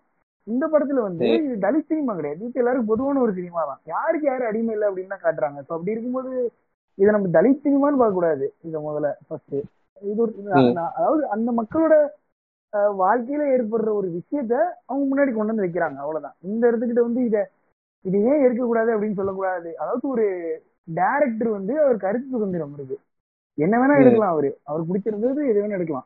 மோகன்ஜி சத்திரியம் புண்டாமா வந்து அவன் அப்படிதான் எடுப்பான், அவன் எடுக்க கூட நம்ம சொல்ல முடியாது, அவன் அப்படிதான் எடுப்பான், அது வந்து அவனோட கருத்து சுதந்திரம். அந்த மாதிரி இவர் வந்து இவரோட கருத்து சுதந்திரம் அது, அவர் இன்னும் அவருக்கு வந்து எதை பத்தி வேணா பேசுறதுக்கு உரிமை இருக்குது. அப்படி இருக்கும்போது ஏன் எடுக்கணும் அப்படிங்கிற கேள்வியே தப்புதான் முதல்ல இந்த இடத்துக்கிட்ட, என்ன என்ன பொறுத்த வரைக்கும் தான். ஓகே இல்ல அதாவது இப்ப நம்ம அதாவது இப்ப நம்ம என்ன கேக்குறோம்னா ஒரு அதாவது நீங்க இப்ப பர்சனலாவே தலித் சினிமாவோட இம்பார்ட்டன்ஸ் வந்து அதாவது தலித் சினிமா அப்படின்ற ஒரு ஜா ஜானர் வந்து இங்க ஃபார்ம் ஆகிறதுக்கான இம்பார்ட்டன்ஸ் அதாவது அது வந்து எந்த அளவுக்கு சினிமாக்கோ இல்லை இங்க இருக்க சொசைட்டிலோ அது அது என்ன இம்பாக்டா உண்டு பண்ண போகுதுன்னு நீங்க நினைக்கிறீங்க? இப்போ இப்போ ரஞ்சித் வந்ததுக்கு அப்புறம் கேஷ்லெஸ் கலெக்டிவ் அப்படின்னு ஒரு குரூப் ஒன்று வந்திருக்காங்க தெரியுமா, அவர் ஃபார்ம் பண்ணிருக்கான். அதுலதான் இவர் அறிவு இருந்தார். இப்ப அறிவு வந்து இப்போ தமிழ்ல ஒரு நல்ல சிங்கர்னா அறிவு தான், ஓகேங்களா? இவரை பார்த்துட்டு இவர்கிட்ட நிறைய பேர் வந்து ஓகே இப்போ சில பேருக்கு வந்து எனக்கு தெரிஞ்ச ஒரு ஃப்ரெண்ட் ஒருத்தர் சொன்னாரு, அவரு ஆசிரமோட கல்யாணத்துக்கு தான் அவர் வந்து ஒரு அசிஸ்டன்ட் டைரக்டர் இன்டர்வியூ அட்டன் பண்ண போனாராம். அவர்கிட்ட கேட்ட முதல் கேள்வி என்னவா இருக்குன்னு நினைக்கிறீங்க? அதே கேள்வி தான் அவர் என்கிட்ட கேட்டாரு. நீங்க என்ன ஆளுங்கன்னு கேட்டிருக்காங்க. முதல் கேள்வி என்ன ஆளுங்கன்னு கேட்டிருக்காங்க. நான் இருந்தேன். சோ அப்படி நீ இருந்தீல போறதுதான் இல்ல.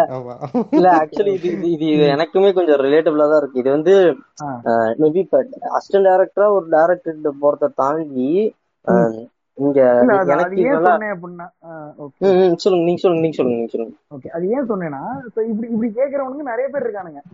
ஓகேங்களா?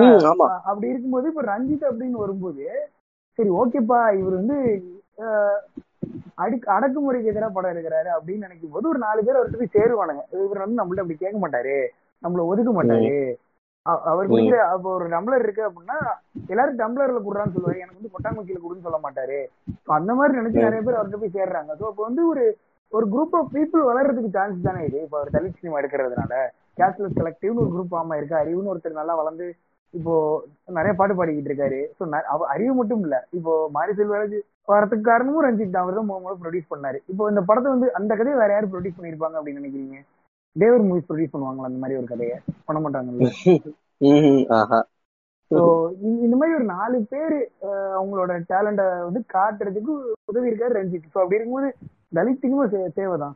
ஆஹ் இல்ல அது ரெண்டாவதா வந்து இவங்க அதை தாண்டி இவங்க அடுத்து வைக்கிற கேள்வி என்னன்னா, இப்ப அசுரன் வந்து அசுரனும் பரியரும் பெருமாளோ வந்து அஹ் ஒடுக்கப்பட்டவங்களோட வழியை வழியை காட்டுது. அவங்க அந்த வழியை வந்து எப்படி அஹ் அந்த வழியை எப்படி அவங்க அனுபவிக்கிறாங்க, அவங்க வந்து அதை இது பண்றாங்க. அதுல அது ஆக்சுவலா இந்த இப்ப நீங்க கேட்ட அந்த ஃபர்ஸ்ட் க்வெஸ்சனுக்கு வந்து நான் ஒன்னு சொல்லணும்னு நினைக்கிறேன். என்ன அப்படின்னு பாத்தீங்கன்னா, பிசிக்கல் அன்டச்சபிலிட்டி அப்படின்றது வந்து ஓரளவுக்கு குறைஞ்சிருச்சு அப்படின்னு நம்ம பாக்குறோம். ஆனா அந்த மென்டல் அன்டச்சபிலிட்டின்றது வந்து இன்னும் அந்த தயலுக்குள்ள இருக்குன்னு தான் நான் நினைக்கிறேன். இப்போ ஃபார் எக்ஸாம்பிள் நீங்க பாத்தீங்கன்னா, ஒரு இடத்துக்கு நீங்க வந்து ரெண்ட் எடுக்க போறீங்க. நான் எங்கன்னு சொல்றேன்னா, நான் not in Madurai, not in Coimbatore, வேற எந்த ஊர்லயும் நான் சொல்லல, நான் சென்னை சிட்டிக்குள்ளேயே நான் சொல்றேன். ஓகேங்களா? சென்னை சிட்டிக்குள்ளேயே, அதாவது நீங்க வெஜிடேரியனா நான் வெஜிடேரியனா அப்படின்னு ஒரு விஷயம், அப்புறம் நான் வெஜிடேரியனா இருந்தா மாடு சமைப்பியா சமைக்க மாட்டியா அப்படின்னு ஒரு விஷயம் இருக்கு. இதெல்லாம் பார்த்துதான் வீடு கொடுக்குறான் அப்படின்னா என்ன அர்த்தம்னா, இன்னும் அன்டச்சபிலிட்டின்றது இருக்குன்னு நான் சொல்றேன். அது ஆமா, ஒன்லி ஃபார் பிராமின்ஸ், நான் எஸ்சி எஸ்டி நாட் அலோட் இப்படின்லாம் கூட போட்டு. ஆமா, அவங்க குலதெய்வம் என்னது இல்ல, அவன் வந்து கொஞ்சம் ஏதோ ஒரு படிச்சுட்டான் அப்படின்னு வச்சுக்கோங்களேன். ஒரு எக்ஸாம்பிளுக்கு அவன் வந்து படிச்சவனா இருக்கான், தன்னை வந்து இன்டெலெக்சுவல் புளுத்தியாக காட்டிக்கொள்கிறார் அப்படின்ற மாதிரி இருக்கவெல்லாம் என்ன பண்ணுவான்னா, நீங்க எந்த ஊரு, நான் இந்த ஊருங்க அப்படின்னு சொன்னேன்னா, அந்த ஊரா, நானும் அந்த ஊர் தான் அப்படின்னா நீங்க வந்து அந்த ஊர்ல எந்த தெரு அப்படின்னு கேட்கற அளவுக்கு அந்த மைண்ட் செட் வந்து நீங்க சொன்ன மாதிரி இந்த குலதெய்வம் கேட்கறானுங்க. ரெண்டு இப்படியெல்லாம் இருக்கானுங்க. அப்புறம் மூணாவது வந்து இன்னொரு விஷயம் என்னன்னா, அதாவது பகுத்தறிவு பேசுறவங்க கிட்டேயே நான் என்ன சொல்றேன்னா, அவங்க அம்பேத்கர் கிட்ட ஒரு அன்டச்சபிலிட்டி ஃபாலோ பண்றாங்கன்னு நான் நினைக்கிறேன். கேட்க ஒரு கேட்க ஒரு வியர்டா இருக்கிற மாதிரி இருக்கும். இப்போ எக்ஸாம்பிள் எக்ஸாம்பிளுக்கு இப்போ நீங்க ஒரு பெரியாரோட பர்த்டே வருது, ஒரு கார்ல் மார்க்ஸோட பர்த்டே வருதுன்னா பயங்கரமா ஸ்டேட்டஸ்ல ட்ரெயின் விட்டுட்டு இருக்கும், சம்மந்தப்பட்டே இல்லை. ஆனா அம்பேத்கர் பர்த்டே வந்த அன்னைக்கு அம்பேத்கரோட போட்டோவை ஸ்டேட்டஸா எத்தனை பேர் வைக்கிறான்?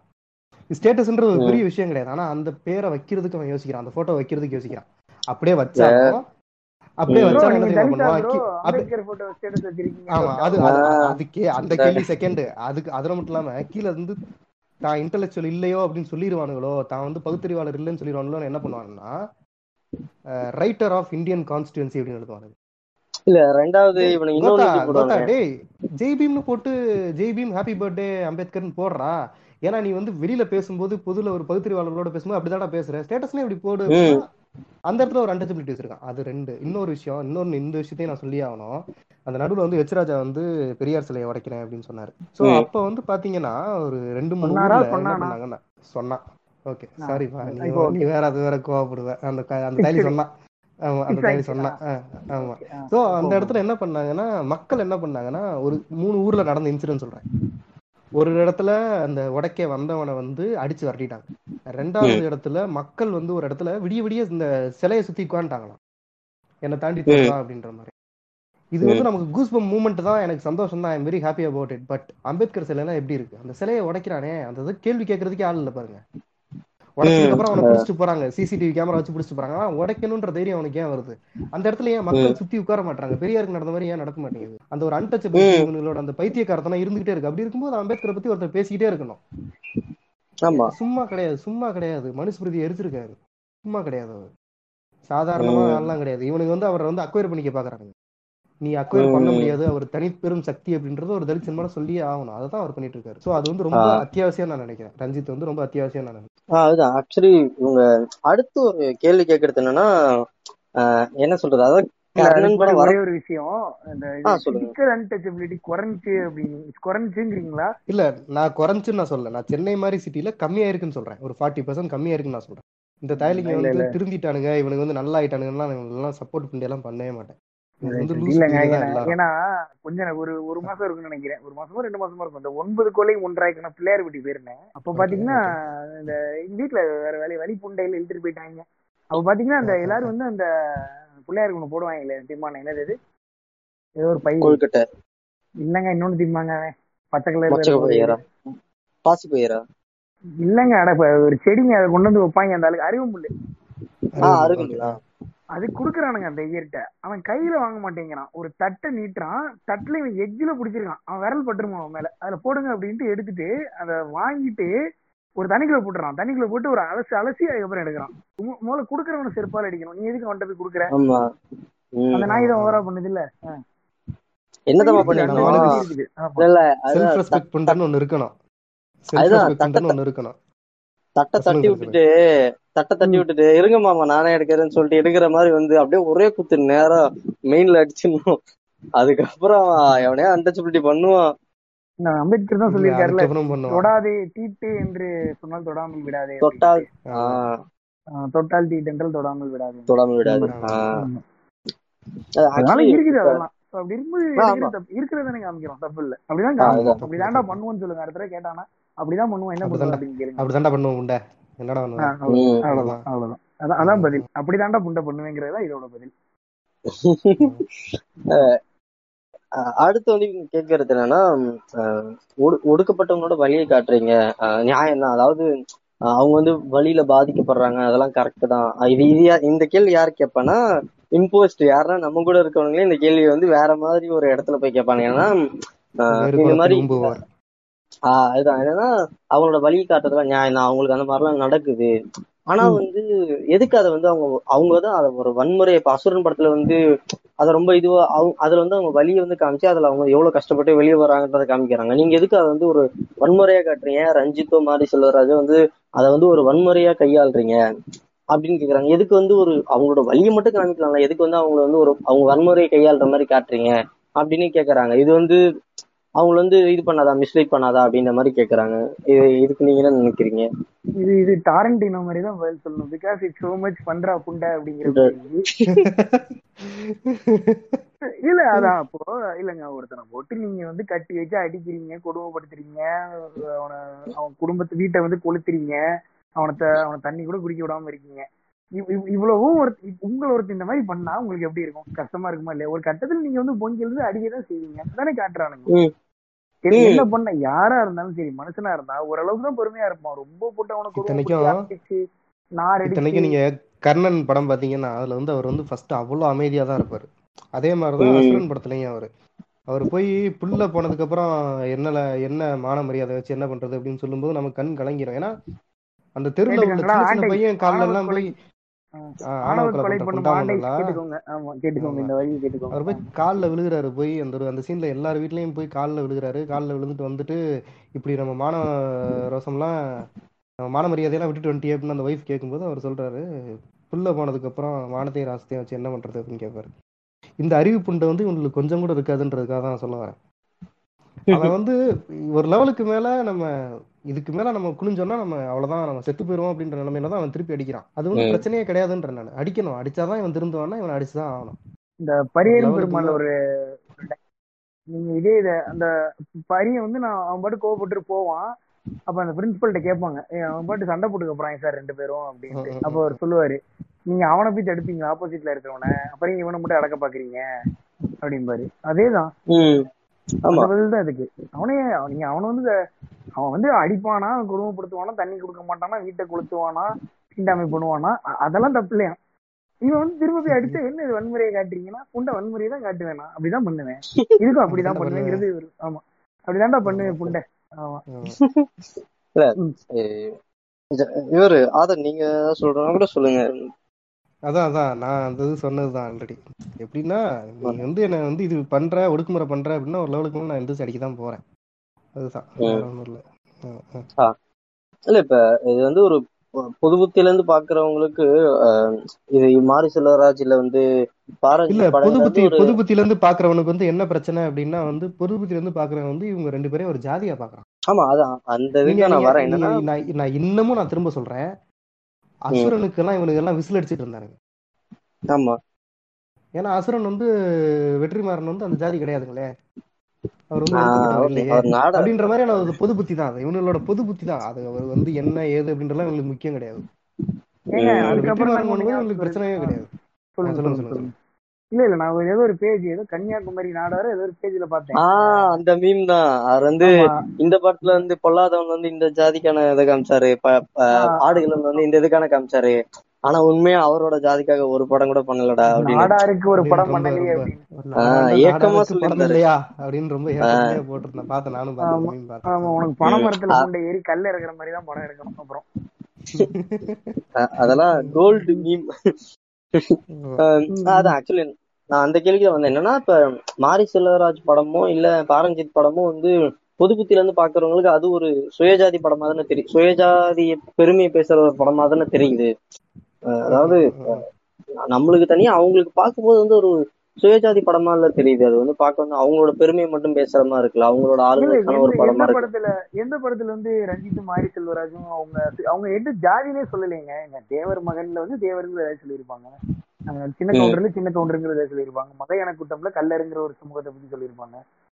ரஞ்சித்தோட படத்துல என்ன ஜாதியை சொன்னாங்க, எந்த ஜாதியை பத்தி பேசினாங்க அவங்க, அவங்க எந்த ஜாதி இல்ல. அதான் இது வந்து எனக்கு இல்லைங்க, நான் பொதுவா என்கிட்ட என்கிட்ட கேட்டத கேள்விதான். இல்ல இல்ல இல்ல சொல்றேன், அவங்க கேட்டவங்களுக்கு சொல்றேன்னா உங்கள்கிட்ட சொல்ல கேட்டவங்கள்ட்ட சொல்றேன். எந்த ஒரு படத்துலயுமே ரஞ்சித் எடுத்த நாலு படத்துலயும் சரி, அவர் ப்ரொடியூஸ் பண்ண படங்கள்லயும் சரி, மாரி செல்வராஜ் எடுத்து எந்த ஜாதி அப்படிங்கிறது எந்த இடத்துலயும் மென்ஷன் பண்ணிருக்க மாட்டாங்க.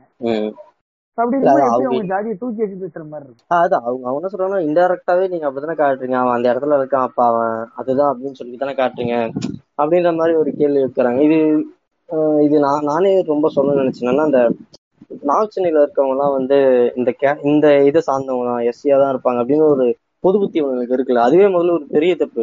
நார்த் சென்னையில நிறைய மக்கள், அதாவது என்ன சொல்றது, ஆஹ் நிறைய ஜாதி அங்க கலந்து போச்சாங்க. அதுவுமே வந்து ஒரு மத்த இங்க சென்னையோட மத்த பக்கத்துல எப்படி எல்லாரும் கலந்து இருக்காங்களோ அதே மாதிரிதான் அங்கேயும் இருக்காங்க. அந்த இடத்த சார்ந்தவங்களோட அது ஒரு வாழ்வியல் தான். இது வந்து நிறைய பேர் புரிஞ்சுக்க மாட்டாங்க. எனக்குமே இந்த இது வந்து ரொம்ப மெட்ராஸ் போல வந்ததுக்கு அப்புறம் ஓரளவுக்கு உடஞ்சிட்டு எனக்கு ஒரு லெவன்த் டுவெல்த் படிக்கும் போது வந்து என் ஒருத்தட்ட பேசிட்டு இருக்கும் போது அவன் சொன்னான் என்னன்னா வந்து நார்த் சென்னையில இருந்தாலே அவன் வந்து அவன் எஸ்சி அப்படின்னு ஒரு மென்டாலிட்டி இருக்குல்ல. என்னன்னா அவன் வந்து ஒரு இடைநிலை ஜாதியை சேர்ந்தவனா, அப்போ வந்து அவன் நார்த் சென்னையில இருந்து வந்தான்னு சொன்னப்ப அவனோட அவனை அவனை சுத்தி இருந்த யாரோ ஒருத்தவங்க, அதாவது அவனோட வேலை இடத்துல சம்பந்தப்பட்டவங்க வந்து அவனை கொஞ்சம் ஒரு அன்டச்சபிலிட்டி மாதிரி பாத்துருக்காங்க. ஓகேவா, அப்ப பாத்துட்டு இருக்கும் போதே வந்து அவன் சொல்றான் அந்த மாதிரி நான் அப்படிலாம் ஒண்ணும் கிடையாது, நானே நான் வந்து ஒரு இடைநிலை சாதியில ஓரளவுக்கு இவங்க சொல்றாங்களே இந்த ஒரு ப்ரிவிலேஜ்டு மென்டாலிட்டி இருக்கு ஒரு இடத்துல இருந்தா வரேன் அப்படின்னு சொல்லிட்டு அவன் வந்து அதுக்கு ஒரு சண்டை மாதிரி ஆகி வேற லெவல பிரச்சனை ஆயிட்டு. எனக்கு அவன் சொல்றான் என்னன்னா அங்க எல்லாருமே கலந்துதான் இருக்கும், இவனுங்கதான் சும்மா இந்த புள்ளிங்கன்னு உடனே அவனுங்கதான் அப்படி இருக்கானுங்க, அவனுங்கதான் புள்ளிங்க மாதிரி ஆசை வச்சிருப்பானுங்க. காமெடி என்னன்னா அங்க இருக்க நார்த் சென்னையில இருக்க புல் மக்களும் அது ஒரு பெரிய இது வந்து நம்ம என்ன சொல்றது இங்க ரேஷனலிஸ்டா இருக்க சில பேருமே இன்னும் அந்த ஒரு ஒரு ஸ்டீரியோடிபிக்கல் மென்டாலிட்டிலே தான் இருக்காங்க. என்னன்னா நார்த் அதாவது எப்படின்னா இவங்களுக்கு வந்து நார்த் மெட்ராஸ் பத்தி பேசுற எந்த புண்டாமனுக்கும் நார்த் மெட்ராஸ்ல என்னென்ன ஏரியா இருக்குன்னு கூட தெரியாது. அதான் அதாவது இங்க பாருங்க இங்க பாருங்க அதாவது கீழ்பாக்கம், அண்ணா நகர், ஆவடி, அப்புறம் ராயபுரம், திருவெற்றியூர், எண்ணூர், போர்ட்டு, மீஞ்சூர், திருநின்றவூர் எல்லாமே அந்த ஏரியாவில தானே வருது. இவங்க வந்து எந்த இடத்துல எந்த இடத்துல இவனுங்க வந்து அது வந்து நார்த் மெட்ராஸ் வந்து சேரியா பார்த்தானுங்க எனக்கு புரியலையே. ஃபர்ஸ்ட் இது எல்லாமே நார்த் மெட்ராஸ்ல இருக்கிற ஏரியாஸ் தான்.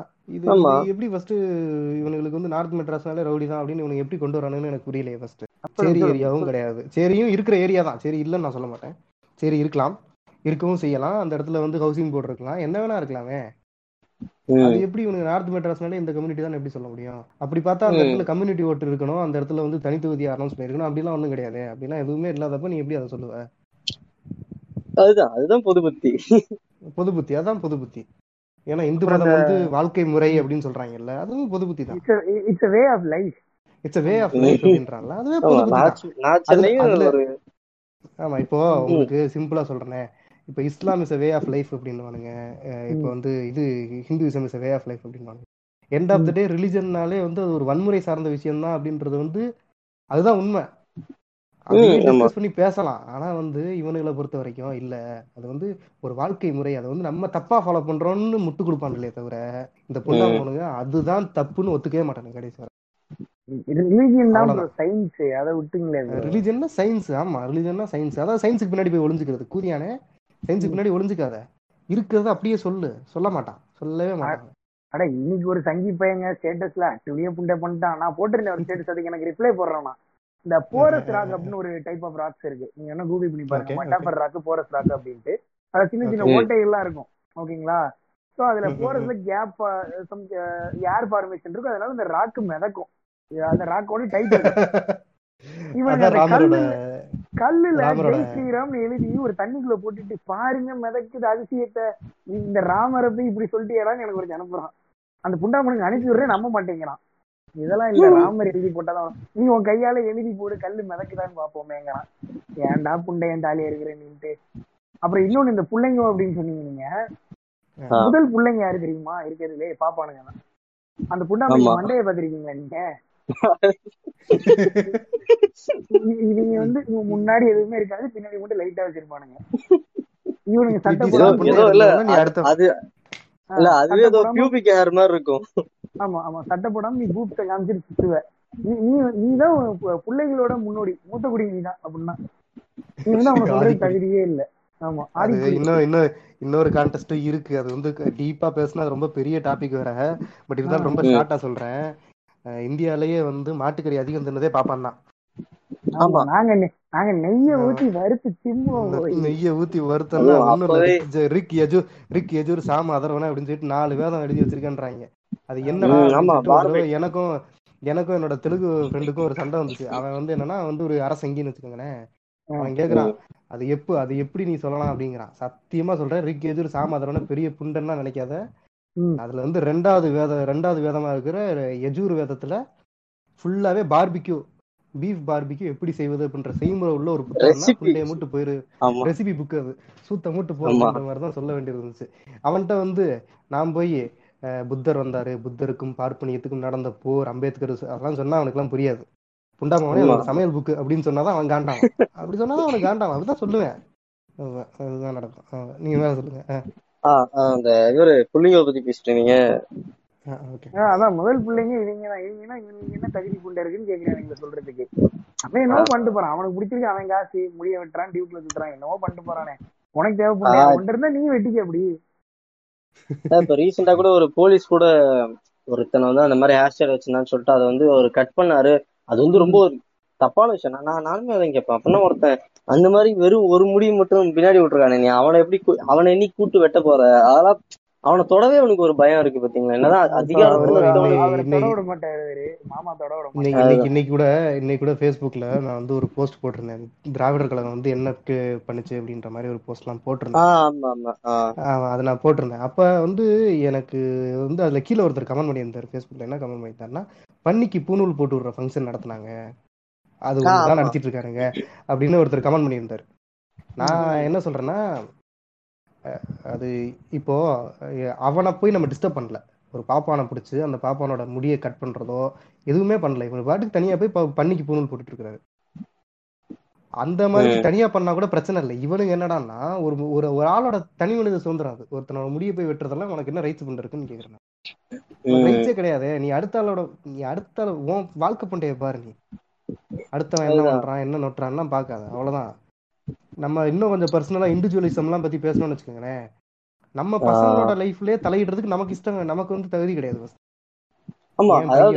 பொண்ணோ அவங்க என்ன டிசைட் பண்றாங்களோ அவங்க தான் டிசைட் பண்ணுவாங்க, அவங்க என்ன படிக்கிறாங்க. நம்ம ஒரு ஒரு பேரண்டிங்கோட ஒரு கரெக்டான ஃபார்ம் என்னன்னா, நம்ம பசங்க ஒரு டெசிஷன் எடுக்கிறப்ப அது வந்து இந்த மாதிரியான ஒரு எஃபெக்ட் அவனுக்கு கொடுக்கும், இந்த எஃபெக்ட் நீ ஃபேஸ் பண்ணுவியா மாட்டியான்னு நம்ம அவங்கிட்ட நம்ம அவங்கிட்ட போய் நம்ம நம்ம கைட் பண்ணுமே தவிர நம்ம வந்து ஆர்டர் போடக்கூடாது. அதாவது யோசிச்சு பாத்துக்கோங்க, ஒரு நம்ம பெத்த அவனுக்கு சொல்றபடி நம்ம பெத்து நம்ம கஷ்டப்பட்டு வடிக்க வச்சு நம்ம வளர்த்த அந்த பையன்கிட்டயே நம்ம கிட்ட அந்த ரைட்ஸ் இல்லாதப்ப ரோட்ல போற எவனே ஒருத்தர நீ கூப்பிட்டு வந்து அந்த மாதிரி பண்றதுனா அது என்ன மாதிரியான ஒரு இது? அப்ப நீ பண்றதான வன்முறை இல்ல?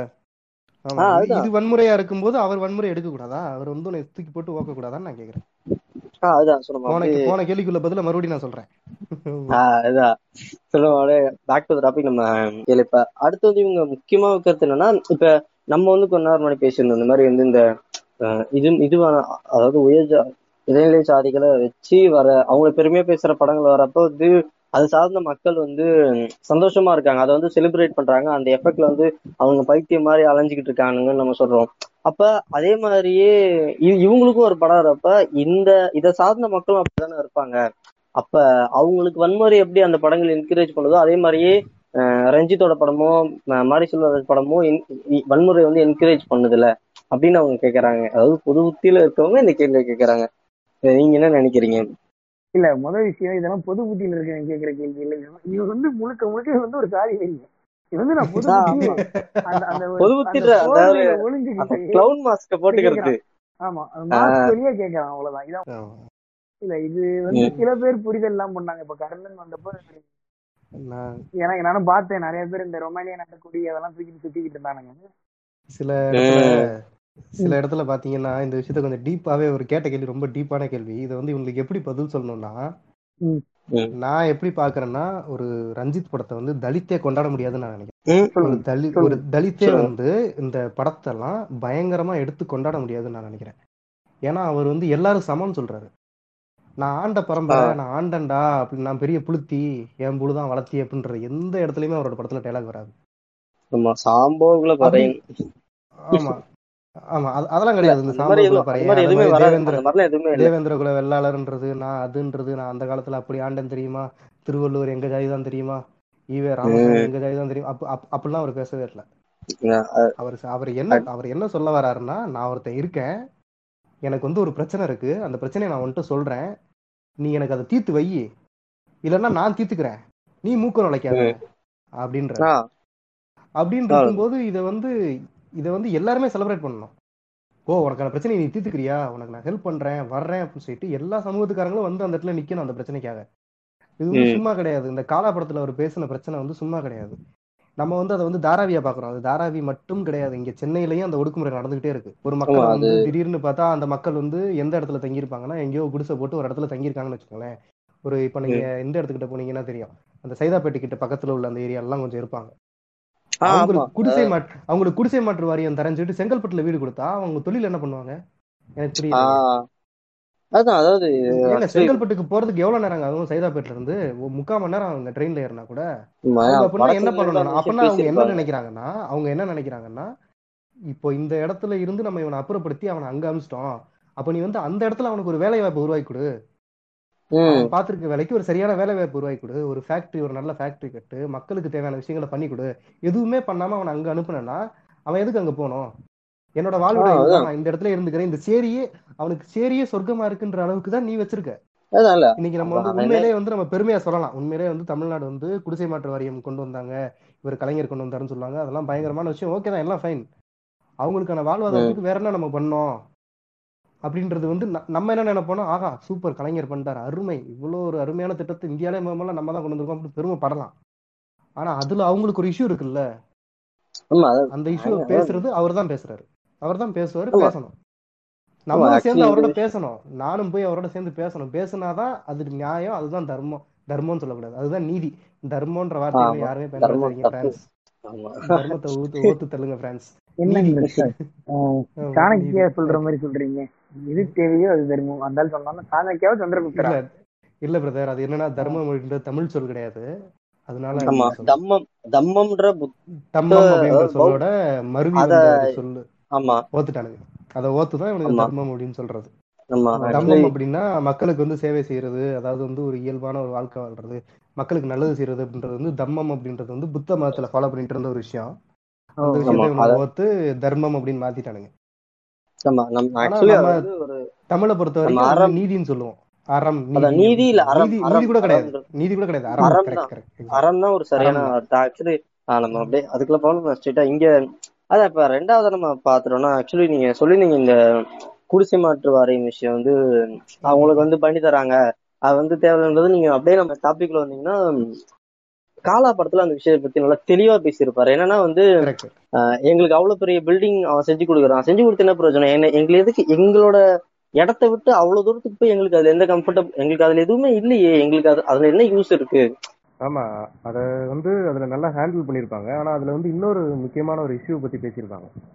என்ன இஷ்யூ அப்படின்னு பாத்தீங்கன்னா, இப்போ நீ வந்து வீடு கொடுக்குற சரி, எல்லா ஃபைன் எல்லா குடிசையை மட்டும் மாத்திட்டா கிளீன் இண்டியா ஆயிடுமா, நீ வந்து ஒருத்தனுக்கு வீடு கொடுப்ப இன்னொருத்தனுக்கு வீடு கொடுக்க மாட்டேற அப்படிலாம் இருக்கணுன்றது எனக்கு அவசியம் இல்லை, கொடுக்குறதா இருந்தா எல்லாருக்கும் கூட, இல்லைன்னா கொடுக்காத அப்படின்ற மாதிரி அந்த படத்துல ஃபர்ஸ்ட் சீன்லேயே டைலாக் வரும். அது வந்து ஃபர்ஸ்ட் சீன்ல ஃபர்ஸ்ட் ஷாட்லேயே வந்துடும் அந்த டைலாக். அது ஆமா, ஆக்சுவலி அவங்களுக்கு கூட எதுக்கு இப்ப கோல்ஃப் கிரவுண்ட் நீங்க யோசிச்சு பாருங்க, அவனோட வாழ்விலே வேற இல்ல, அவனுக்கு எதுக்கு அந்த குட் ஃப்ரெண்ட், அவனுக்கு தேவையான ஒரு இதை தானே கொடுக்க முடியும். ஆமா ஆமா, பஞ்சு புண்டை வேற சின்னது அடிச்சு அது வேற காண போச்சுன்னா தேடுறது கஷ்டம். நடுவில் ஆறு இது இதுக்கெல்லாம் நடுவில் கூட அடிச்சுட்டு கிடப்பாங்க. ஆக்சுவலி நீங்க அந்த படத்துல கூட நோட் பண்ணீங்கன்னா அந்த பில்டர் நேம் கூட என்ன வச்சிருப்பாங்கன்னா மனு பில்டர்ன்னு தான் வச்சிருப்பாங்க அந்த படத்துல. அதுலயே வந்து ரஞ்சித் லைட்டா அப்படியே குறியீடு குறியீடு வச்சிருப்பாரு. அதுக்கப்புறமா எனக்கு அந்த படத்துல கொஞ்சம் ஸ்பெஷலா எனக்கு பர்சனலாவே ரொம்ப பிடிச்சது என்னன்னா, அந்த படத்துல வந்து ரஜினியோட பையன் வந்து இவனை காட்டிருப்பாங்க, அவரோட லைக் அவரோட பையன் ஒருத்தர் வந்து கொஞ்சம் இந்த அவரு கம்யூனிஸ்ட், அதாவது ஒரு பேரை வந்து லெனின்னு தான் வச்சிருப்பாங்க. நோட் பண்ணீங்கன்னா அந்த படத்துல வந்து ஆஹ் அதுதான் அந்த படத்துல நீங்க நோட் பண்ணீங்கன்னா இவரு ரஜினிக்கு எந்த அளவுக்கு சமூக பொறுப்பு இருக்கோ அதே அளவு சமூக பொறுப்பு இவரோட பையனுக்கும் இருக்கும். ஆனா ஒரு இதுல என்ன காமெடியா இருக்குன்னா, அவர் வந்து தப்பா நல்ல நோக்கம் இருக்கும், ஆனா ஒரு தப்பான ஆளுகிட்டதான் போயிட்டு இருப்பாரு.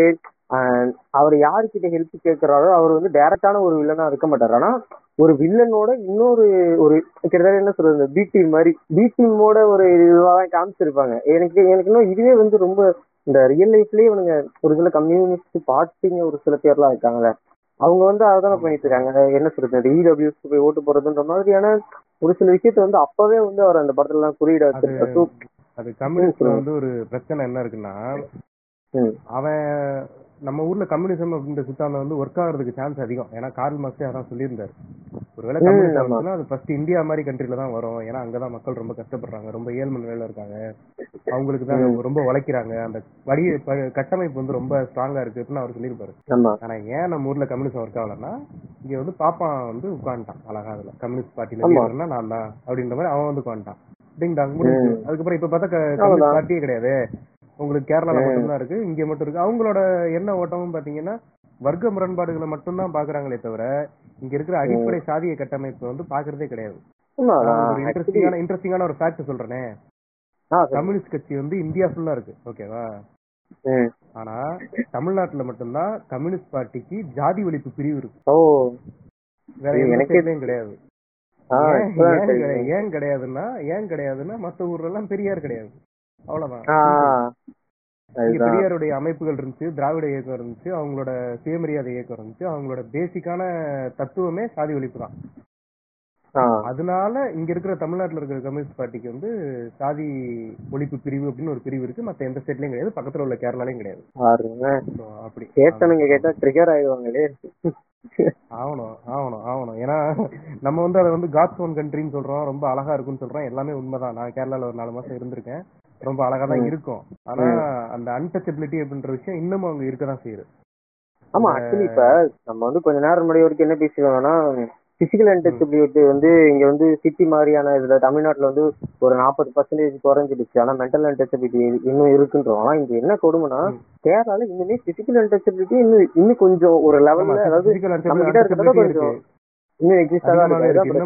அதிகமாவே இருக்கு. என்ன விஷயம் பாத்தீங்கன்னா, அந்த நம்பியார் அப்படின்னு ஒரு கம்யூனிட்டி இருக்கு, அப்புறம் வந்து அந்த மாதிரி கம்யூனிட்டி இருக்கு, அப்புறம் வந்து அந்த அங்க வந்து இன்னொரு ஒரு கம்யூனிட்டி சொல்லுவாங்க, அவங்கதான் வந்து பாத்தீங்கன்னா அந்த வைக்கம் போராட்டத்துக்கு வந்து பெரியார் போனப்ப பெரியார் சாகணும் சொல்லிட்டு நாற்பத்தி ஒன்பது மாணவர்கள் நாற்பத்தி எட்டு நாட்கள் போராட்டம் செஞ்சு அந்த சாகணும் அப்படின்னு சொல்லி யாகம் பண்ணாங்க. பட் அன்பார்ச்சுனேட்லி பாத்தீங்கன்னா அந்த நாற்பத்தி எட்டு பாப்பானும் செத்து போனதுக்கு அப்புறம் தான் கிளவன் செத்தான். அடுத்து வந்து இந்த இது வந்து ரொம்ப கேட்டாங்க என்னன்னா, அசுரன்ல வந்து படின்னு சொல்றாரு, ஆனா வந்து கர்ணன்ல வந்து இவரே போயிட்டு பஸ் எல்லாம் உடைக்கிறாரு. இதெல்லாம் என்ன நியாயமா இருக்கு? அவருக்கு வந்து ஒரு பெரிய வேலையை விட்டுட்டு அந்த கிராமத்துக்காக திரும்பி வந்தாரு. அதனால என்ன ஆச்சு, அவங்க அவரு பத்து வருஷம் ஜெயில தானே போனாரு. அவர் வந்து வந்த வேலையை இந்த ஒரு குறிப்பிட்ட இப்ப நான் சொல்ல போறேன் இந்த ஒரு குறிப்பிட்ட பாயிண்ட் மட்டும் சொன்னது யாருன்னா ஒரு காமரேடு என்கிட்ட சொன்னாரு. ஓகேவா, என்னன்னா யார் சொன்னாரு யார் சொன்னாரு காமரேடு ஓகேவா சிவப்பு சங்கி இல்ல, அவர் என்கிட்ட ரொம்ப ஸ்ட்ராங்கா கோட் பண்ணி சொன்னாரு. என்னன்னா வந்து அதாவது போற போக்குல வந்து அத ஒரு ஜாதி படமா மட்டும் பாத்துட முடியாது கால் ஜான்சன். அதுல வந்து என்ன பிரச்சனைனா, ஒருவேளை அவன் கிடைச்ச வேலையே அவன் போயிட்டு தான் மிலிட்டரில எல்லாம் எவ்வளவு சம்பளம் கொடுக்குறாங்க தெரியுமா, அந்த காசை வச்சு அவங்க ஊரை வந்து ஒரு பொருளாதார அடிப்படையில ஸ்ட்ராங் பண்ணியிருந்தா அவங்களுக்கான ஒரு உரிமையை அவங்களே வாங்கியிருக்கலாமேன்னு ஒரு மாதிரி வினோதமா சொன்னாரு. எனக்கு சரியான சிரிப்பு. நான் அதான் அதாவது அவரு அவர் ஸ்ட்ராங்கா ஆஹ் அவரு அவர் என்ன சொல்ல வர்றாருன்னா, எதுக்கு வந்து தனக்கு வந்து நீங்க தானே சொல்றீங்க கவர்மெண்ட் ஐ மீன் கவர்மெண்ட் வந்து படிக்க சொல்லுது, நம்ம வந்து கவர்மெண்ட் மூலமா படிச்சு கவர்மெண்ட் தர அந்த சலுகைகள்லாம் வச்சு நம்ம படிச்சு முன்னேறணும். ஆனா ஒரு கவர்மெண்ட் வேலையவே அவன் விட்டுட்டு திரும்பி போய் ஊர்ல வெட்டிக்கிட்டு இருக்கானா எதுக்கு? அவன் ஒரு பத்து வருஷம் ஜெயிலுக்கு தானே போனான்.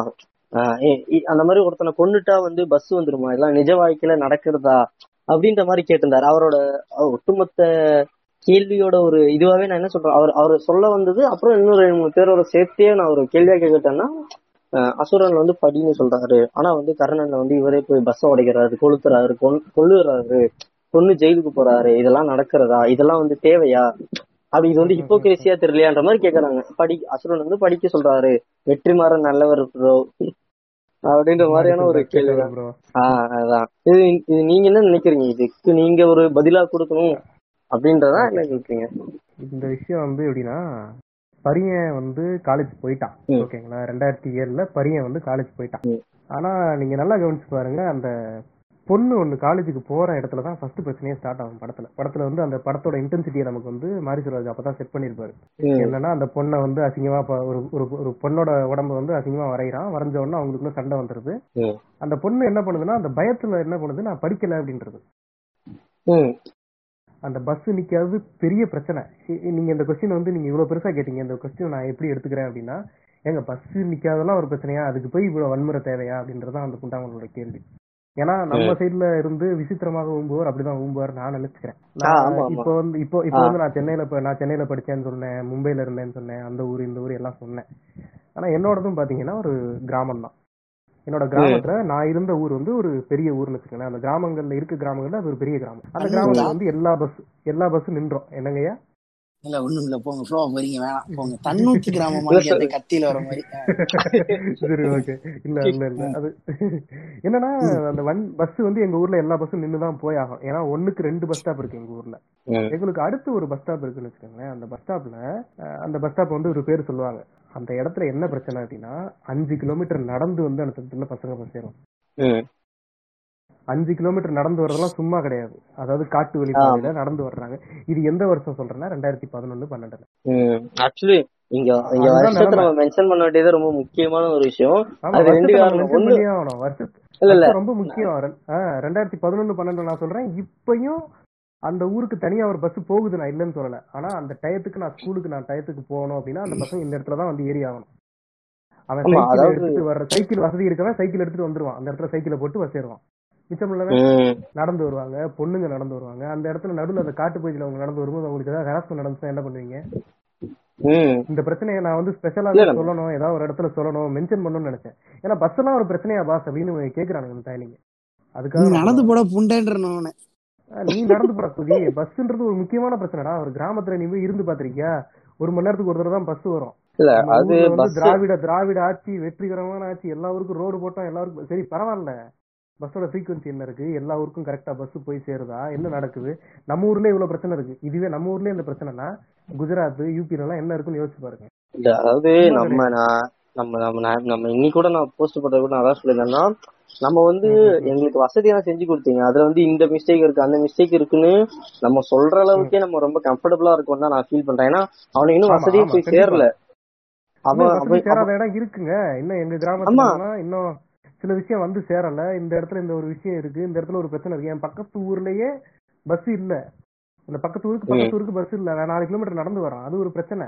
அப்படி இருக்கும்போது அந்த இடத்துல நீ வந்து அந்த சாதியை சொல்லி இந்த இடத்துல நீ பஸ்ஸை நிப்பாட்ட மாட்ட அப்படின்னா அவன் கேள்வி கேட்கதான் செய்வான். அவன் வந்துட்டு அவன் கர்ணை வந்து சும்மா போய் அடிக்கல, சும்மா போனோன்னு அடிக்கல. அவன் வந்து எந்த அளவுக்கு கம்ஃபர்டபுளா இருக்கான்னா, எனக்கு ஒரு வேலை கிடைச்சிரும், நான் மிலிட்டரியில செலக்ட் ஆயிடுவேன், நான் நல்ல வேலைக்கு போயிருவேன் அப்படின்னு இருக்கிற ஒருத்தனாலதான் லவ் பண்ண முடியும் பொதுவா. உங்களுக்கு புரியுது? இப்ப நான் நான் வந்து கம்ஃபர்டபுளா இருக்கேங்க, நான் இப்போ ஒரு வேலையில இருக்கேன், இப்போ நான் வந்து ஒரு ஒர்க் பண்ணிட்டு இருக்கேன், நான் நல்ல சம்பளம் வாங்குறேன், நான் ஒரு பொண்ணை லவ் பண்ணுவேன் கண்டிப்பா. ஏன் ஏன் அவன் லவ்வே பண்றான்னா, அவன் வந்து லைஃப்ல கம்ஃபர்டபுளா இருக்கான், என்னால அந்த பொண்ணை பாத்துக்க முடியும் அப்படின்னா அவன் லைஃப்ல செட்டில் ஆகணும்னு நினைக்கிறவன் தான் லவ் பண்ணுவான். கர்ணன் வந்து அந்த ஊர்ல ஜாலியா இருக்கான், ஒரு பொண்ணை லவ் பண்றான், எல்லாரோடையும் ஜாலியா சுத்துறான், ஊர்ல வந்து போய் அந்த இது விளையாடுறான், எல்லாமே பண்ணிட்டு தான் இருக்கான். அவனுக்கு வந்து அது நெசசரி அந்த இடத்துல. அந்த அந்த ஒரு லேடியை தள்ளி விட்டாங்க, எங்க தள்ளி விட்டுட்ட எங்க ஒரு என் தாத்தாவை போட்டு நீ அடிச்சுட்டு இருக்க, நான் அப்பயும் அடிக்காம அவன்கிட்ட போய் நான் என்ன கேட்கிறேன், சிம்பிளா. அசுரன் படத்துல அந்த கிளைமேக்ஸ் வந்து ரொம்ப முக்கியம். டே சிதம்பரம் படிச்சிடுறான்னு சொல்லிட்டு ரொம்ப முக்கியம். இந்த இடத்துல போய் அந்த கண்டக்டர்கிட்ட போய், ஐயா படிப்புதான் நம்ம முக்கியம் சொன்னா, அவன் கர்ணை வந்து லூசு குதி நம்மளே சொல்லுவோம். டக்குன்னு அந்த இடத்துல கம்ப எடுத்த உடனேதான் அவன் பயந்து ஓடுறான். அப்ப அப்ப நான் அடிச்சு வாங்குறேன், எனக்கு அந்த தேவை, அந்த இடத்துல நான் அந்த பண்ணிதான் ஆகணும், அவனுக்கு வேற வழியே இல்லை. அவன் சும்மா கிடையாது, அவன் வந்து சும்மா ஒரே இடத்துல எடுத்து போடலாம். அவன் அவ்வளவு மனு எழுதி போடுறாங்க, அந்த பக்கத்துல உள்ள ஜாதிக்காரன்டே போய் கெஞ்சுறாங்க, அந்த அந்த இந்த இடத்துல வந்து பேருந்து நிறுத்தம் சொல்லிட்டு போர்டு வைக்கிறாங்க, அந்த போர்டை அடிச்சு உடச்சிடுறானுங்க. எல்லா இடத்துலயும் ஒடுக்கப்படும் போது அவன் என்னதாங்க பண்ணுவான்? அவன் திருப்பி அடிச்சுதான் ஆகணும். கொலை பண்றான் கொலை பண்றான்றது வந்து கடைசி கேள்வி கேட்குறீங்க. அந்த கடைசி கேள்வி வந்து அவன் ஏன் கொலை பண்றான்னா, அவன் அப் அந்த இடத்துல அடி வாங்கிட்டு இருக்கான், அவன் எதிராளி வந்து அடி வாங்கிட்டு இருக்கான். அடி வாங்கும்போது கூட அவன் என்ன திமிரா பேசுறான்னா, ஒன்னாலதான் அந்த கிராமம் அடிய போகுது, உன் கிராமமே சுடுகாடாக போகுதுடா அப்படின்னா அவன் கோவம் வரதான் செய்யும். அவன் வந்து வேலைக்கு போகும்போது அவனோட அப்பா வந்து கெஞ்சுவாரு, போயிரியா போயிரியா வேணாயா ஊருக்கு போகாதையான்னு. போறேன் போறேம்மா. அப்ப வந்து அந்த பையன் குதிரையில இருந்து இறங்கி வந்து அதுகிட்ட சொல்லுவான், இந்த மாதிரி ஒரு லால் வந்து இறந்துட்டாரு அப்படின்ட்டு. அப்போ அவங்க அப்பா வந்து ஒரு செகண்ட் கைய புடிச்சு வாழ அவரே கொடுப்பாரு.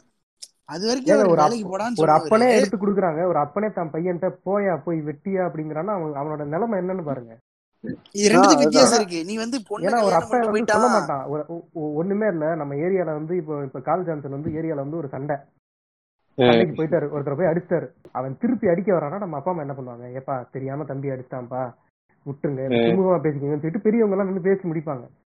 அந்த படத்துல அவன் கைய புடிச்சு பூராம என்ன பண்றாரு, அந்த கத்தி எடுத்து கொடுக்குறாரு, போ போய் வெட்டு, போ அந்த குதிரையில ஏறி போய் வெட்டு எல்லாரையும் அப்படிங்கிறாரு.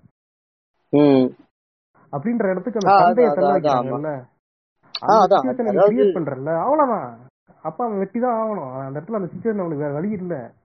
இதுல எல்லாம் இந்த ஊம்பெல்லாம் ஊம்பிட்டு இருக்கானா நான் சொல்றேன், அவன் செய்ய வேண்டிய அந்த இடத்துல கரெக்டா செஞ்சிருக்காரு. அதுதான், அதாவது எனக்கு பர்சனலாவே எனக்கு இந்த அசுரன் படத்தை வந்து ஒரு தலித் சினிமா தான் பாக்கணும்.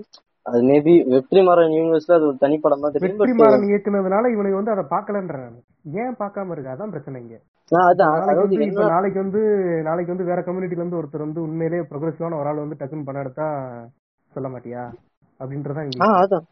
அதான் ஒரு ஸ்டார்டிங்ல சொன்னார்ல, நான் கமலை வந்து கமல் வந்து நான் காப்பாத்துறேன், தனியா வந்து காப்பாத்துறேன்ற மாதிரி அந்த மாதிரிதான் இல்ல. ஆஹ் அவனை அறுத்து ஆக்சுவலி நம்ம நீங்க நோட்டீங்கன்னா, எனக்கு தேவர் மகனை வந்து இந்த படத்துல வந்து சொல்லிருப்பாங்க என்னன்னா, வந்து தேவர் மகன் வந்து கமலும் சிவாஜியும் உட்கார்ந்துட்டு இருக்கிறது மாதிரியே வந்து இதுல வந்து அசுரன்ல வந்து இவர் உட்கார்ந்து இருப்பாரு, அந்த வில்லன் கேங்ல வந்து அந்த வடக்கா வடக்கூரானா அவர் வந்து உட்கார்ந்துட்டு இருப்பாரு. ஆஹ் நீங்க ஸ்லைட்டா ஒர்க் பண்ணிருப்பாங்க, கரெக்டா ஒர்க் பண்ணிருப்பாங்க. இந்த இடத்துல ஒரு தப்பு, அந்த தப்பு வந்து நான் ரெக்டிஃபை பண்றேன், அந்த படம் ஒரு தப்பான படங்க, நான் அதை வந்து நான் சரி பண்றேன் அப்படின்ற மாதிரி அசுரன்ல ஒர்க் பண்ணிருப்பாங்க. அந்த அளவுக்கு அந்த அளவுக்கு டீகோட் பண்ற அளவுக்கு அறிவு கொண்டு இருந்தா இவன் அந்த கேள்வி கேட்கறான். ஆஹ் அதுதான் அதுதான் இல்ல. நீங்க நோட் பண்ணீங்கன்னா கர்ணன் படத்துல வந்து ஒரு டைலாக் வச்சிருப்பாங்க என்னன்னா, வந்து அவனுக்கு நேண்டா அடிக்கிற அவனுங்க வந்து நம்ம கிட்ட வந்து வசதி எல்லாம் கேட்கறானுங்களா, நம்ம கிட்ட வந்து பொருள் உதவி எல்லாம் வாங்குறானுங்களா, அவனுங்க நம்மளை நம்பி வாழ்றானுங்கள, அதை பார்த்து ரெசிபி அதை பார்த்து ரசிக்கணும், நீ எதுக்கு அதை ரசிக்காம விட்டுட்டு அவனுங்கள்ட்ட போய் சண்டை போட்டுட்டு இருக்கேன்னு அவர் சொல்லிருப்பாரு. எனக்கு நீங்க ஏத்தி விட்டு அழகு பாக்குறவன்டா நான் தானே சொல்லுவான் அத.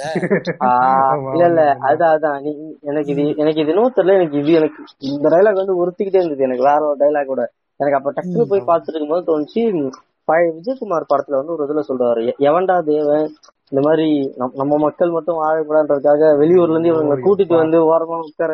ஆஹ் இல்ல இல்ல நீங்க ரத்த புண்டை வர்ற மாதிரி எனக்கு டயலாக் பண்றேன் அதானே, எவன்டா தேவன் வெள்ளைக்காரனுக்கு குண்டி கொடுத்தவன்டா தேவன், அடிங்க அடிங்க அடிங்க அடிங்க. இந்த இடத்துல இந்த இடத்துல நம்ம வந்து குருபா குருபாய் அந்த ஒரு டிக்டாக் ஒண்ணு பண்ணி ஒரு பழைய வீடியோ ஒண்ணு இருக்கும்,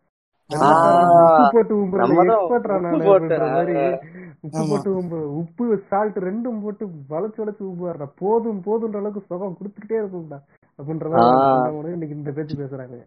இல்ல அதாவது அந்த சீன்ல எனக்கு ரொம்ப நான் அதான் எனக்கு அந்த இது கர்ணன் பார்க்கும்போதே எனக்கு அந்த ஒரு வார்த்தை மட்டும் எனக்கு ஏதோ உறுத்திக்கிட்டே இருந்தது. எனக்கு வந்து பார்த்தோன்னே எனக்கு டக்குன்னு தோணுச்சுன்னா அந்த சீனை வந்து நீங்க நல்லா பார்த்தீங்கன்னா அதுல ஒரு ஒரு வார்த்தையை சொல்லிருப்பாரு. ஏன்னா இவனுங்களுக்கு வந்து இவங்களுக்கு வந்து எதுவுமே இல்லாதப்ப இவனுங்களுக்கு பொருளுதவி எல்லாம் கொடுத்து அதை பார்த்து ரசிச்சான் பாத்தியா அவன் தான்டா தெய்வம் அப்படின்னு இருப்பாரு.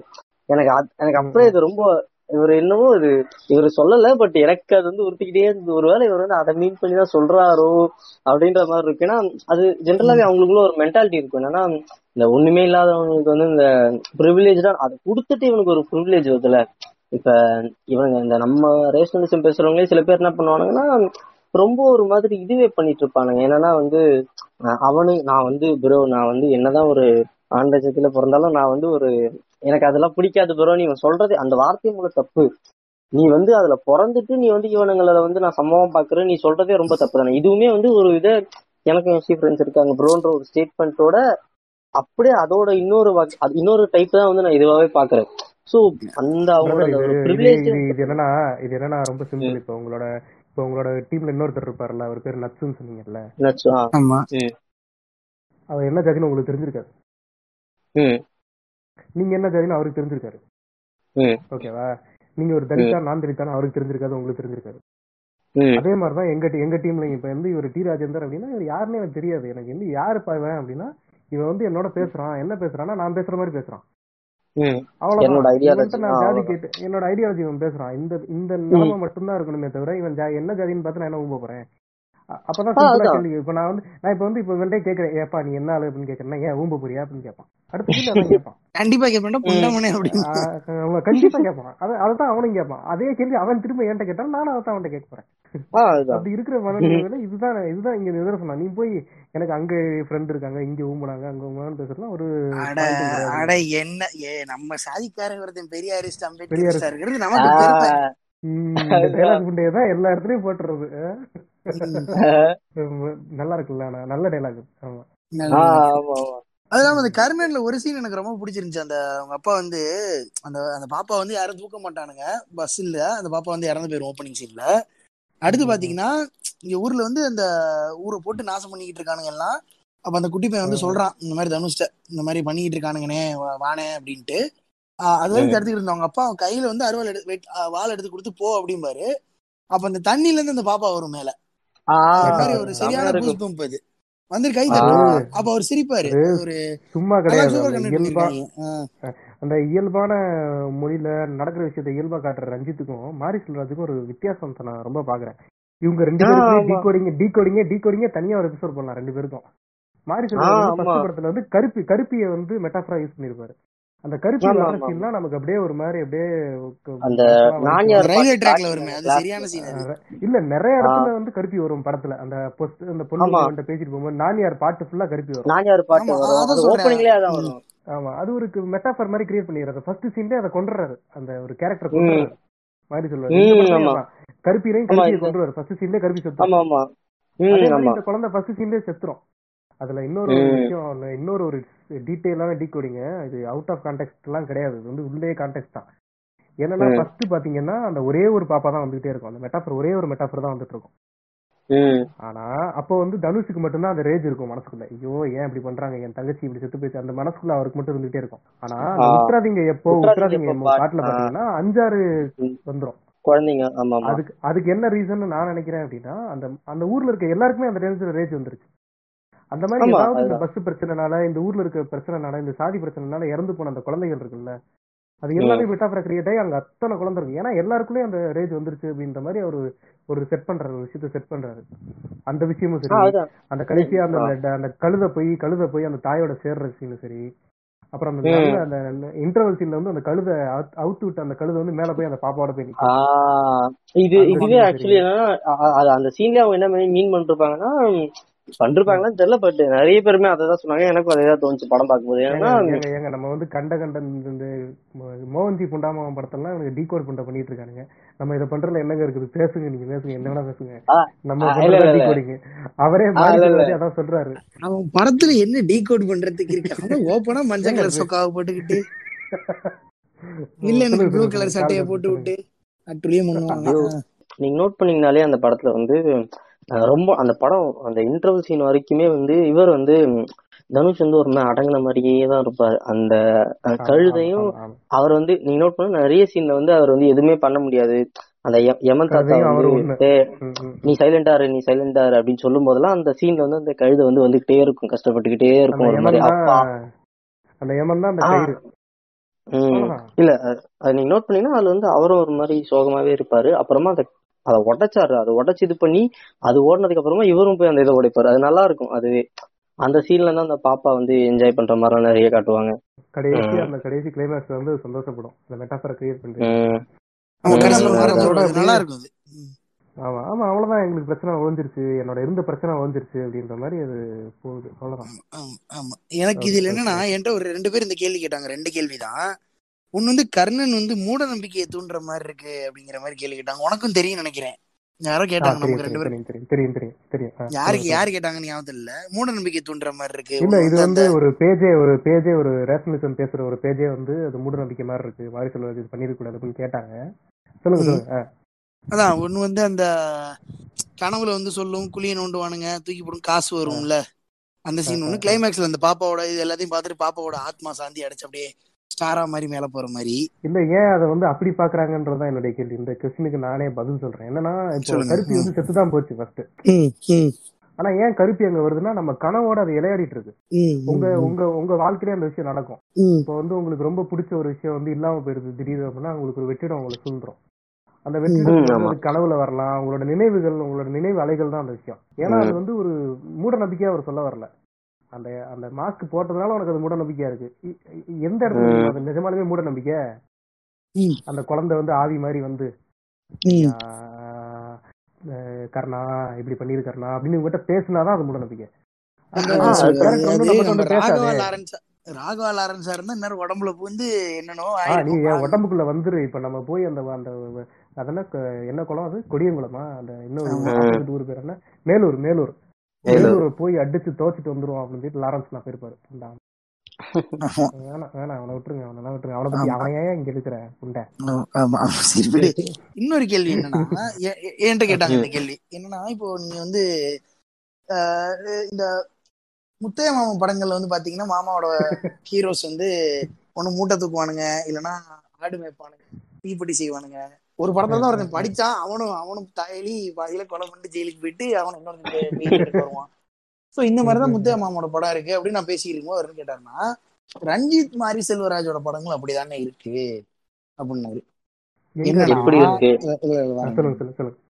என்னன்னா இப்போ வந்து ஆஹ் குண்டு அப்படின்னு ஒரு படம் ப்ரொடியூஸ் பண்ணாரு மாரி செல்வராஜ் ஓகேங்களா. சோ அந்த படத்துல வந்து ஹீரோ வந்து பாத்தீங்கன்னா ஒரு இது இரும்பு கடையில வேலை பார்ப்பாரு, அவரு லாரி டிரைவர்.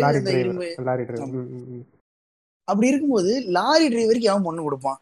ஒரு படிச்ச மாதிரி காமிச்சுட்டு நீ வந்து எனக்கு நான் படிச்சிருக்கேன், படிச்சு என்ன தலித்துன்னு ஒதுக்குறாங்க, அப்படி இருக்கும்போது நான் எனக்கு பொண்ணு தரல அப்படின்னு காமிச்சா ஓகே. ஒரு லாரி டிரைவர் நீ நீயே ஒரு நாளைக்கு இவ்வளவுதான் உனக்கு சம்பளம் வரும், அப்படி இருக்கும்போது நீ எங்க வீட்டு பொண்ணை பார்க்கும்போது தர தயங்குவாங்கல்ல அப்படிங்கிற மாதிரி ஒரு கேள்வி.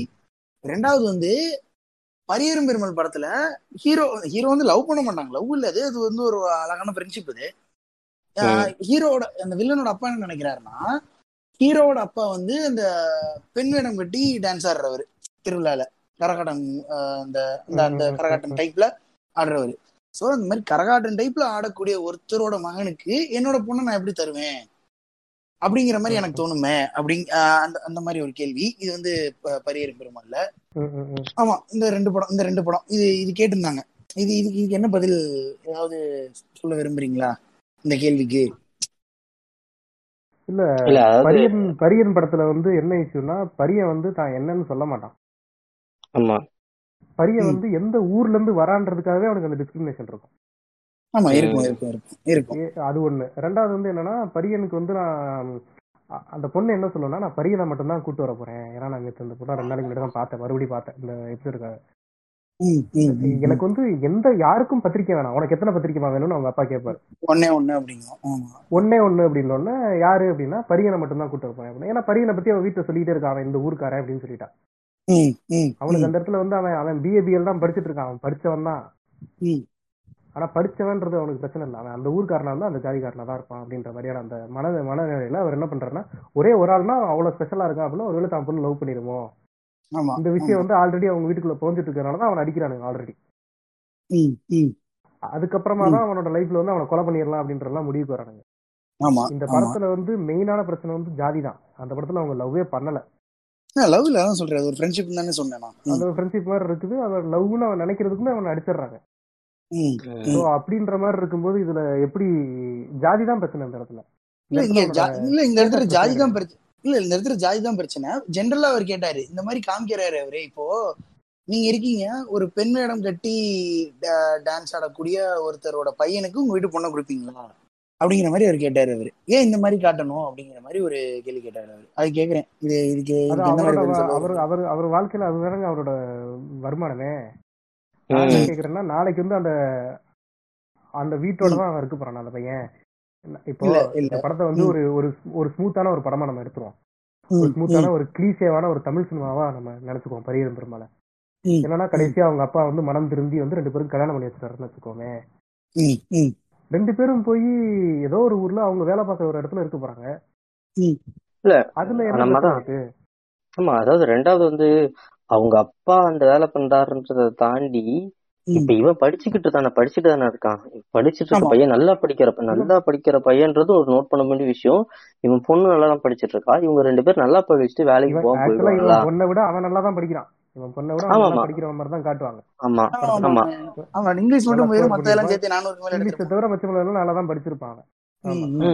சோ அதாவது நல்லா படிக்கிற பையன் படிச்சுட்டு நான் என்ன கேட்கறேன்னா படிச்சுட்டு அவன் அவங்க அப்பா அம்மா அவங்க அதாவது நான் தப்பா சொல்ல அவங்க அப்பாவோட தொழில் ஒரு நல்ல தொழில் தான். பட் நான் என்ன கேட்கறேன்னா ஒருத்தன் வக்கீலுக்கு படிச்சுட்டு அவன் என்ன தேவராட்டம் படத்துல வர கௌதம் கார்த்திக்குமே கொலை பண்ணிட்டு ஜெயிலுக்கா போக போறான், இல்ல அவங்க அப்பா பண்ற தொழில பண்ண போறான். அவன் படிச்சுட்டு ஒரு நல்ல வக்கீலா தானே போக போறான். நல்லா படிக்கிறோம் கண்டிப்பா வேலைக்கு போயிடுவான். அப்புறம் என்ன இவனுக்கு அவங்க அப்பாவோட தொழில மூக்கு மூக்கு அரிக்குது, யோசிச்சு பாருங்க. அப்ப அதுக்கப்புறம் வந்து அவங்க அப்பா வந்து அந்த வேணாம்ப்பா நான் வந்து நல்ல வேலையில இருக்கேன், நான் உங்களை பாத்துக்கிறேன், டான்ஸ் ஆட வேணாம் அப்படின்னு கூட்டிட்டு வந்து கூட்டிட்டு வந்து அப்பாவே அப்பாவே அவன் பாத்துக்குவான். அவங்க அப்பாவே பாத்துக்குவான் குடும்பத்தை. அவன் ஒருத்தன் படிச்சானா அவன் குடும்பமே படிச்சிருங்க, அவன் குடும்பமே அப்லிஃப்ட் ஆயிரும். ஆமா, அவ்வளவுதான் அந்த நிலைமை. அதுக்கப்புறம் நீங்க வந்து இன்னொன்னு சொன்னீங்க இன்னொன்னு சொன்னீங்க என்னன்னா அந்த இரண்டாவது கடைசி குண்டு குண்டு குண்டுல வந்து வேற ஜாதின்றதுக்காக எடுக்கிறாங்க. அது கிளாஸ் பிரச்சனை இல்ல? இல்ல அதான் கேக்குறேன். அந்த அந்த மாதிரி காமிக்கிறாரு. ஏன் வந்து என்ன சொல்றேன், ஜாதின்னு சொல்லல, ஸ்டேட்டஸ் தான் தெரிஞ்சிட்ட பிரச்சனை. நான் நான் வந்து படிச்சு ஐடி கம்பெனில வேலை பார்த்துக்கிட்டு இருக்கேன், அப்படி இருக்கும்போது எனக்கு பொண்ணு தர மாட்டேங்கிறான், என்ன வந்து ஜாதி வரியா ஒதுக்குறான். அந்த பிரச்சனை நீங்க பாருங்க, அந்த பிரச்சனை நீங்க பாருங்க குண்டுல பாருங்க. குண்டுல வந்து அந்த பொண்ணு வந்து ஒரு இன்ஜினியரிங் முடிச்சுட்டு ஒரு ஐடி கம்பெனில வேலை பார்க்குதுன்னா கண்டிப்பா அந்த பையனை லவ் பண்ணிருக்காரு. இவனை மீட் பண்றதுக்கே சான்ஸ் இல்லையே, இவனை பாக்குறதுக்கு வாய்ப்பே இல்லையே. இவங்க ரெண்டு பேரும் ஏதோ இடத்துல மீட் பண்ணிட்டாங்க, லவ் பண்ணிட்டாங்க. அந்த பொண்ணும் அதுக்கு மேல லைஃப்ல என்ன பண்ண போறன்ற ஐடியா அந்த பொண்ணு இல்ல. நீ என்னை காப்பாத்திருவியா அப்படின்னு கேட்டு இவங்களோட வந்துருது. இவன் என்னைய பாத்துக்குவான் அந்த பொண்ணு முடிவு பண்ணுது. நீ யாரா பண்ண பிரதர்? ஒரு ஒரு பொண்ணு நான் இப்ப பசங்க நான் வந்து பசங்க பொண்ணுங்க ஸ்டீரியோடைப் பண்ண விரும்பல. ஆனாலுமே ஆனாலுமே ஆனாலுமே நம்ம வந்து பசங்க வந்து பொதுவா என்ன மாதிரி ஒரு பொண்ணை பாக்குறோம்னா அந்த பொண்ணு அழகா இருக்கா அப்படின்னு சொல்லிட்டு தான் ஃபர்ஸ்ட் விஷயமே நம்ம பண்றோம். பசங்க பண்ற பொதுவான தப்பு. ஏன்னா பசங்களோட சைக்காலஜி அப்படிதான் இருக்கும். அந்த பொண்ணு பார்க்க அழகா இருக்கா, எனக்கு அவ்வளவு பிடிச்சிருக்காது. அழகு அப்படின்றது வந்து டிஃபைன் பண்ண வேணாம். அந்த பொண்ணு கருப்பா இருக்காலோ கலையா இருக்காலோ அவனுக்கு அந்த பொண்ணு பிடிச்சிருக்கு. பிசிக்கலா அட்ராக்ஷன் இருக்கு, ஒரு செக்ஷுவல் அட்ராக்ஷன் பிசிக்கல் அட்ராக்ஷன் அவனுக்கு இருக்கு. அதுக்கப்புறம் வந்து அடுத்த லெவல்ல அந்த பொண்ணோட பேசி பழகிதான் லவ்வுக்குள்ள விழுதான். ஆனா ஒரு பொண்ணோட சைக்காலஜி வந்து அப்படி இருக்காது. அவங்க வந்து இவன் நம்மளை பார்த்துப்பானா, இவன் வந்து நம்மளை வந்து கரெக்டா வச்சுப்பானா அப்படின்ற அந்த எண்ணம் அந்த நம்பிக்கை அந்த பொண்ணுக்கு வந்தாதான் இவனை திரும்பி லவ் பண்ண போறான். குண்டு படத்துல தினேஷ் லவ் பண்ணிருச்சே பாத்துக்குவான், இவன் வந்து என்ன வந்து லைஃப் வச்சு காப்பாத்துவான். அந்த சேஃப்டி அதெல்லாம் அந்த பொண்ணு பாக்குறான், அவனுக்கு பிடிச்சிருக்கு, முடிஞ்சு. இதுக்கு மேல வந்துட்டு நீ வந்து அந்த ஜாதியா நீ இந்த ஜாதியா நீ என்ன வேலை பாக்குற அப்படின்றலாம் உன்னால முடிஞ்சா ஹெல்ப் பண்ணு. அந்த பையனுக்கு ஒரு விஷயம் பண்ணணுமா, அந்த பையன் வந்து இப்படி ஒரு விஷயம் பண்ணணும்னு நினைக்கிறான், அந்த பையனுக்கு ஹெல்ப் பண்ணு. பண்ண முடியல சுத்த முட்டுரு. நீ போய் சொல்லாத, நீ போய் அவங்களை வந்து பேசுறதுக்கு உனக்கு எந்த தகுதியும் கிடையாது. நீ போய் அவங்களை வெட்டுறதுக்கோ அவங்களை போய் இது பண்றதுக்கோ எந்த தகுதியும் கிடையாது. அவ்வளவு உனக்கு உனக்கே வந்து இது இல்ல, வருமானம் இல்ல, நீ வந்து கூலிப்படை கடன் வாங்கி கூலிப்படை. ஆமா அதான் ஆக்சுவலி எனக்கு வந்து இதுல இன்னொன்னு என்னன்னா அந்த பரியாரம் பெருமாள் வந்து அவங்க அப்பா வந்து இந்த தொழில் பண்றாரு அப்படின்னு சொல்லி அவர் சொல்லியிருந்தார்ல. நான் எனக்கு இது வந்து மாரி செல்வராஜ் எப்படின்னா அவரோட பர்சனல் லைஃப் சில விஷயங்களை வந்து சினிமாக்குள்ள புகுத்திக்கிட்டே இருப்பாரு. ஒரு இன்டர்வியூல கூட சொல்லியிருந்தாரு அந்த அந்த அவங்க அப்பா வந்து ஏன் அப்படி காமிச்சிருந்தாரு, அதாவது ஒரு ஃபெமைன் டச்சோட காமிச்சிருந்தாரு அப்படின்னா, மாரி செல்வராஜோட அப்பா இருக்காருல்ல, இப்ப நம்ம எல்லாருக்குமே ஒரு மெட்டாலிட்டி இல்லை, எங்க அப்பா வந்து நல்லா ஸ்ட்ராங்கானவர், எங்க அப்பா வந்து கெத்து, நம்ம அப்பா வந்து கெத்தா இருக்கதே நம்மளுக்கு ஒரு பெருமையா நம்ம நினைப்போம்ல, அது வந்து நம்மளுக்கு ஏதோ ஒரு பர்த் பர்த் பிரிவிலேஜ் இதுவாக நம்ம பார்ப்போம், நம்ம அப்பா கெத்துனா. அப்போ வந்து மாரி செல்வராஜ் என்ன பிரச்சனைனா அவங்க அப்பா வந்து அவ்வளோ வந்து மேஸ்குலினா தான் இருக்க மாட்டார், லைக் அவர் வந்து கொஞ்சம் கொஞ்சம் வந்து என்ன சொல்றது கொஞ்சம் சாதுவான ஒரு ஆளு. ஸோ பொது வெளியில போகும்போது அவங்க அப்பா நினைக்கும் போது கொஞ்சம் பயப்படுவாங்க, யாராவது ஏதாவது பிரச்சனை பண்ணி அடிச்சிருவாங்களா, அடிச்சா அப்பாவால திருப்பி அடிக்க முடியாது அப்படின்ற மாதிரி ஒரு பயம் வந்து, அதாவது இந்த சொசைட்டில மற்ற பசங்களுக்கு அவங்க அப்பா மேல இருக்க எண்ணமும் மாரி செல்வராஜுக்கு அவங்க அப்பாவை பார்க்கும்போது இல்லை. ஓகேவா, அப்ப அப்ப அந்த மாதிரி எத்தனை பசங்க இருப்பாங்க. இப்ப எனக்கு தெரிஞ்ச சில பசங்களே வந்து பேசும்போது அப்படி சொல்லும் போது எனக்கு கொஞ்சம் கஷ்டமா இருக்கும். அப்ப நான் சொல்லுவேன் அதெல்லாம் ஒண்ணும் இல்லடா, அதெல்லாம் அதெல்லாம் அதை வச்செல்லாம் பார்க்க முடியாது, உங்க அதுக்காக என்ன நான் எல்லாருக்கும் சண்டை போட்டுட்டா இருக்காங்கன்னு நான் சொல்லுவேன். பட் இருந்தாலும் அவனோட வழி அவனுக்குன்னு இருக்கு பாத்தீங்களா. அப்ப மாரி செல்வராஜ் என்ன பண்றாருன்னா அப்ப இந்த மாதிரி ஃபெமைன் டச்சோட இருக்கு, அதாவது பாய்னாலே கொஞ்சம் மேஸ்குலினா இருக்கணும். ஆஹ் அதுல ஒண்ணும் தப்பு இல்லைன்னு எனக்கு தோணுது. என்ன கேட்டா அப்படி ஒரு அப்பாவோட கேரக்டர் இங்க தேவைதான் நான் நினைக்கிறேன். ஏன்னா அப்படி ஒரு அப்பா அப்படி ஒரு அப்பா கேரக்டர் இதுவரை நம்ம எந்த சினிமாலையும் பார்த்தது இல்லை. அது ஒரு பெரிய பாக்குறேன். ஆமா, அதாவது சினிமாலையும் நம்ம நம்ம கண்ட கண்ட சினிமா பாக்குறோம், சைனீஸ் பாக்குறோம், கொரியன் பாக்குறோம், இங்கிலீஷ் பாக்குறோம், ஹிந்தி பாக்குறோம், கண்டது பாத்துட்டு இருக்கோம். எந்த படத்துல இந்த மாதிரி ஒரு கேரக்டர் உள்ள ஒரு ஆளை காட்டியிருக்காங்களா? இந்த மாதிரியான ஆட்கள் நிறைய இருக்காங்களே நிறைய இருக்காங்களே ஆமா. இன்னொன்னு நீங்க இப்ப அசுரன் கூட வந்து அசுரன்ல கூட அவர் ஸ்டார்டிங்ல ஒரு மாதிரி பாவமான கேரக்டரா காமிச்சாலுமே எதாப்படி அவரும் கோவப்பட்ட ஒருத்தர், கோவப்பட்டுக்கிட்டு இருந்தவரு ஒருத்தர் அடங்கி போயிட்டாருன்னு சொல்றது கூட ஒரு வித ஒரு பிரிவிலேஜ் மென்டாலிட்டி அவன் பையனுக்கு கொடுத்துரும். ஆனா எங்க அப்பா காலத்துக்கு சண்டை போட மாட்டாரு, எங்க அப்பாவுக்கு சண்டை போடவே தகுதியில, எங்க அப்பா போனா அடி வாங்கிட்டு வந்துருவாரு, எங்க அப்பா ரொம்ப பாவமான ஒருத்தர். அது இன்னொரு ஒரு விஷயம் இருக்கு. இப்ப நான் வந்து ஏற்கனவே சொன்ன மாதிரி நான் கிராமம் தான், எனக்கு அந்த பொம்பளை வேஷம் கட்டி ஆடுறாங்க பாத்தீங்களா, ஆமா, அவங்களோட மென்டாலிட்டியே வந்து பாத்தீங்கன்னா அந்த அந்த வேஷம் கட்டி ஆடி ஆடி ஆடி பாத்தீங்கன்னா அவங்க ஒரு லெவலுக்கு மேல அந்த மாதிரியே பிஹேவ் பண்ண ஆரம்பிச்சிருவாங்க ரியல் லைஃப்லயும். அவங்க வந்து ஒரு டிரான்ஸ்ஜெண்டர் மாதிரி இருக்க மாட்டாங்க, ஆனா அவங்க பேசும்போது அப்படி இருக்கும். நீங்க இன்னொருத்தர் ஒரு டான்சர் ஒருத்தர் இருப்பாரு, பாத்துருப்பீங்கன்னு நினைக்கிறேன், ஒருத்தர் இருப்பாரு, இந்த படங்கள் டான்சர் வருவாருல்ல, அவர் வந்து பாத்தீங்கன்னா அவர் வந்து சின்ன வயசுல இருந்து நல்ல பரதநாட்டியம் வந்து நல்ல நளினத்தோட ஆடுற ஒரு ஆளா இருக்கிறதுனால அவர் வந்து அந்த மாதிரி மாறுவார். அவர் பேசும்போது நீங்க பாத்தீங்கன்னா தெரியும் ஒரு ஃபெமினின் டச் இருக்கும். ஆமா, அப்படி இருக்காது வந்து இவ்வளவு பெரிய ஸ்கிரீன்ல அழகா தெரியும் போது இது வந்து ஒரு சாதாரண விஷயம், அதை வந்து அவர் அதுல கொண்டு வராங்க, வேற ஒண்ணும் கிடையாது. ஆமா, அதாவது இல்ல நீங்க நோட் பண்ணீங்கன்னா இதுல காமெடினா நம்ம நம்மவா கமலையே வந்து நடுவுல பரதநாட்டியம் பண்ணி அவருக்கு ரொம்ப ஃபெமினின் டச் வந்துருச்சு. அவர் வந்து ரொம்ப ஃபெமினின் டச் வந்ததுக்கு அப்புறமா ஒரு ஜிம்ல இது இது இது உண்மையா இது உண்மைதான், எனக்கு நான் படிச்சது உண்மைதான். அப்புறமா நடுவில் ஒரு ஜிம்ல போய் ஒர்க் அவுட் திரும்பி ஜிம் பர்சனல் ஜிம் ஒன்று வச்சு அதுல ஒர்க் அவுட் பண்ணி அவர் திரும்பி தான் அந்த மேஸ்குலினா ஒரு இது வந்தாரு. ஸோ நீங்க யோசிச்சு பாத்தீங்கன்னா அந்த அந்த பீயிங் ஃபெமினினே இங்க வந்து நார்மலைஸ் ஆகாத நிலைமையில ஒரு அப்பா அப்படி காமிக்கிறது ஒரு வித கெத்து தானே. அப்ப அந்த மாதிரி அப்ப மாரி செல்வராஜ் திரும்ப திரும்ப ஒரு விஷயத்த சொல்லிக்கிட்டே இருக்காரு. ஏன்னா ஆமா ஆமா நீங்க நோட் பண்ணீங்கன்னா ஒரு தாத்தாக்கும் பேரனுக்கும் இருக்க ஒரு ரிலேஷன்ஷிப் எதுக்கு நீ அந்த தாத்தா வந்து இந்த ஜாதியை சேர்ந்தவருன்னு காமிக்கிற, அப்ப அது எங்க தாத்தா இல்ல, என்னால எங்க தாத்தாவோட அதை ரிலேட் பண்ணிக்க முடியாத மாதிரியான ஒரு நிலையை தான் நீங்க உண்டாக்குற. எதுக்கு ஒரு அப்பாக்கும் பையனுக்கும் இருக்க படத்துல வந்து எதுக்கு ஒரு ஜாதியை காட்டுற? சண்டைக்கோழி படமோ வேங்கை படமோ பொது புத்தி படியே வச்சுப்போம், பொது புத்தி படியே வேங்கை படம் வந்து ஒரு அப்பா பிள்ளை படமே வச்சுப்போமே, அது ஒரு குடும்ப படமே வச்சுப்போமே. அதை வந்து மாரி செல்வராஜோ இல்ல ஒரு சில மக்களால அவங்க குடும்ப படமா அதை ஏத்துக்க முடியாத நிலை ஏன் ஏற்படுது அப்படின்ற கேள்வி வருது பாத்தீங்களா. அதுக்கான ராஜகிரன் நடிச்சாலே ராஜகிரன் நடிச்சாலே கொஞ்சம் ஆண்டையாதான் நடிப்பாரா? ஆமா, அதுதான் இன்னொரு ஆளு யோபிச் ஐமீன் அவன் பேர் என்னையா இந்த காட்டுமிராண்டி வேலராமசாமி வேலராமசாமி இல்ல அவங்க திருப்பி திருப்பி அதாவது இப்ப நம்ம நான் ஸ்டார்டிங்ல சொன்ன அந்த இன்விசிபிள் ஆதார்ல வந்து ஒரு சில இவங்க எல்லாம் சொல்லியிருந்தாங்க, அதாவது தலித் பீப்புள் என்ன சொல்லியிருந்தாங்கன்னா அவங்க வந்து இப்ப ரெனின் படத்தை கொண்டாடுறாங்க, அடுத்து வந்து இது அந்த போராடாடா பாட்டுல வந்து ஒரு குறிப்பிட்ட லைனுக்காகவே அந்த பாட்டை வந்து அவங்க கொண்டாடுறாங்கன்னா அந்த அளவுக்கு தான் அவங்களுக்கான செலிப்ரேஷனே இங்க இருக்கு. நீங்க இன்னுமே வந்து தலித் சம்பந்தப்பட்ட பிளேஸ் எல்லாம் போய் பாத்தீங்கன்னா அங்க பேண்ட் வாசிக்கிறவங்க மோஸ்டா போராடாடா பாட்டை தான் போடுவாங்க. நீங்க சும்மா யூடியூப்ல அடிச்சு பாத்தீங்களே ஒரு நாலு அஞ்சு வீடியோ உங்களுக்கு ரேண்டமா வரும். ஸோ அப்படி இருக்கப்ப அது அவங்களோட அது அவங்களோட ஒரு இது வாழ்வியல் தான். அந்த வாழ்வியலை காமிக்கிறது தேவையான ஒரு விஷயமா தான் நான் நினைக்கிறேன். நம்ம போற பக்கம் வந்து அது வந்து சுயஜாதி படமா சுயஜாதி படம் அப்படிலாம் சொல்ல முடியும். இங்க வந்து பொது புத்தியில ஒரு குடும்ப படமா காமிக்கிறதுல இவ்வளவு விஷயம் இருக்குல்ல, அதுதான் வந்து நான் பாக்குறேன். என்னதான் இருந்தாலுமே வந்து இப்ப உங்களுக்கு பர்சனலா, அதாவது நீங்க ஒரு ரேஷனலிஸ்ட் லைக் என்ன சொல்றது, நீங்க வந்து இந்த பொதுவுல உங்களோட கருத்து வைக்கிறத தாண்டி உங்களுக்கு இவரோட படம் வந்து எந்த அளவுக்கு ஒரு இம்பாக்ட் கொடுக்குது உங்களை, இல்ல உங்களை சுத்தி இருக்கப்ப. நான் சொல்லியிருந்தேன் என்னோட சுத்தி இருக்க ஆளுங்க வந்து ஒரு சில பேர்லாம் அசுரனை கொண்டாடினாங்க, ஆனாலுமே வந்து கர்ணன், அதாவது ஒரு தனுஷ் ஃபேன், ஒரு சுல்லான் படமே நல்ல படம் தானே, இன்னும் நல்லா ஓடி இருக்க வேண்டிய படம்னு சொல்ற ஒருத்தனே வந்து கர்ணனை வந்து இல்ல எனக்கு பிடிக்கலன்னு சொல்ற அளவுக்கு வருதுல. அந்த மாதிரி உங்களோட சுத்தி இருக்க சர்க்கிள்லயோ இல்ல உங்களுக்கோ வந்து இந்த பாரஞ்சித் படமோ இல்ல மாரி செல்வராஜ் செல்வராஜ் படமோ பார்க்கும்போது எப்படி இருக்கு? என்ன சுத்தி இருக்கவங்களுக்கு எல்லாம் வயிற்றுச்சலா தான் இருக்கு. ஆனா படம் அவங்க ரெண்டு பேரும் ஒரு நல்ல டைரக்டருங்க. இந்த மாதிரி ரெண்டு பேர் வந்து இந்த மாதிரி நிறைய பேர் தேவை தமிழ் சினிமாவுக்கு இப்போதைக்கு ஒரு ரெண்டு பேர் இருக்கு. ஸோ இன்னும் நிறைய இந்த மாதிரி சேனல்ல படம் இதே இருக்கும். அப்போதான் வந்து இவங்களை பார்த்துட்டு நாலு பேர் வருவாங்க. ஸோ இவங்கள்ட்ட ஜாயின் பண்ணுவாங்க, இவங்கள்ட்ட கத்துக்குவாங்க, இவங்களோட ஐடியாலஜியை பேசுவாங்க. ஸோ மாரி செல்வராஜ் தமிழ் சினிமா கண்டிப்பா தேவை. ஸோ இதான் நான் சொல்லிக்க விரும்புறேன். என்னோடது என்னோடது என்ன பார்த்தீங்கன்னா, என்னோட சிப்ளிங்ஸு என்னோட சிப்ளிங்கும் என்னை சுற்றி இருக்கிற என்னோட சரௌண்டிங்கும் ஓரளவுக்கு நான் பேசி பேசி நிறைய மாற்றிருக்கேன். அதனால அவங்க வந்து என்ன பண்ணுவாங்க அப்படின்னா, பரியிரும் பெருமாள் எனக்கு ரொம்ப பிடிச்ச படம் அப்படின்னு சொல்லுவாங்க. இப்பயும் மெட்ராஸ் படம் போட்டால் திரும்ப திரும்ப பார்ப்பாங்க. அவங்களுக்கு அட்டகத்தி பிடிக்காது, ஏன்னா வந்து ஒரு பூமர் பேசல் இருக்காங்க. அப்படிங்கும்போது அட்டகத்தில என்னவன் ஒரு பொண்ணை பார்க்குறான், உடனே அடுத்த பொண்ணை போயிடுறான். அது இருக்கதான் செய்யும்.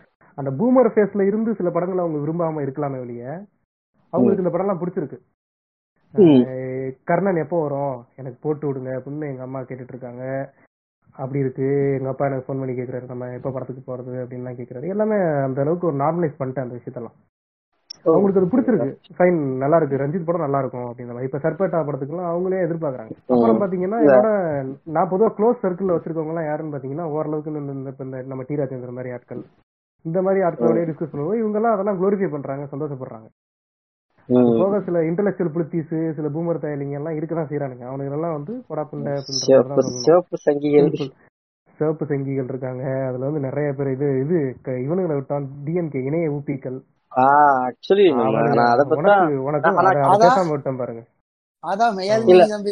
புண்டாமவனே நான் வந்து இணைய ஊப்பி எல்லாம் கிடையாது. இப்ப வந்து என்ன பிரச்சனைனா, இப்ப ஒரு ஒரு இஷ்யூ ஒரு இஷ்யூல வந்து ரஞ்சித் பேசினாரு. ரஞ்சித் பேசுனப்ப என்ன பண்ணாங்கன்னா, ரஞ்சித்தை போய் கடிச்சு கொதறிட்டானுங்க. என்ன இஷ்யூனா ராஜராஜ சோழன் இஷ்யூ தான் நினைக்கிறேன், எனக்கு கரெக்டா தெரியல. கொதறிட்டானுங்க கடிச்சு கொதறிட்டானுங்க. அப்போ சுந்தரவல்லி வந்து என்ன பேசினாங்கன்னா ஒரு சூப்பரான ஒரு பாயிண்ட் சொன்னாங்க. காலங்காலமா பெரியார் பேசின விஷயம்தான், காலங்காலமா அம்பேத்கர் பேசின விஷயம்தான், காலங்காலமா பல பெரியாரசுகள் பேசுற விஷயத்தான் ரஞ்சித் பேசியிருக்காரு. இவங்களுக்கு வந்து இந்த இஷ்யூவை பத்தி பேசுனது பிரச்சனை இல்ல, பேசுனது ரஞ்சித்ன்றதுதான் பிரச்சனை. அவங்க அப்பா யாரு, அவங்க அப்பா யாரு அவங்க அப்பா பறையடிக்கிறவராச்சே, அதனால அவன் எப்படி பேசலாம் அப்படின்றதான் இந்த பொது புத்தியில உங்களோட கேள்வி. அப்படின்னும் போது இது இதெல்லாம் நம்ம கன்சிடரே பண்ண வேணாம் அப்படின்ற மாதிரிதான். அதே மாதிரி இந்த கடைசி இன்டர்வியூல வந்து மாரி செல்வராஜ் வச்சிருந்தாரு, நான் பன்னெண்டாவது படிக்கிற வரைக்கும் மாடு மேய்ச்சேன் அப்படின்றது. நீ நீ எடு படம் எடு, நல்ல படம் எடு, அசுரன் படம் எடு, பிரச்சனை இல்ல. ஒரு மாடு மேய்க்கிற ஆள் வந்து இந்த படத்தை எடுக்கலாமா அப்படின்றதான் இவங்களுக்கு பிரச்சனை பண்ண. ஆமா, இதோட வெளிப்பாடுதான் இது எல்லாமே. இப்போ வந்து இந்த பிரச்சனையை பத்தி பேசுறது பிரச்சனை கிடையாது. நம்ம ஸ்டார்டிங்ல இருந்தது டிஸ்கஸ் பண்ணும்போது வந்து கமலஹாசன் வந்து அந்த பூணுல போட்டு வந்து பேசினா சுத்த மூட்டு இருந்துருப்பானுங்க. அத வந்து யாரு பேசுறாங்க பிரச்சனை.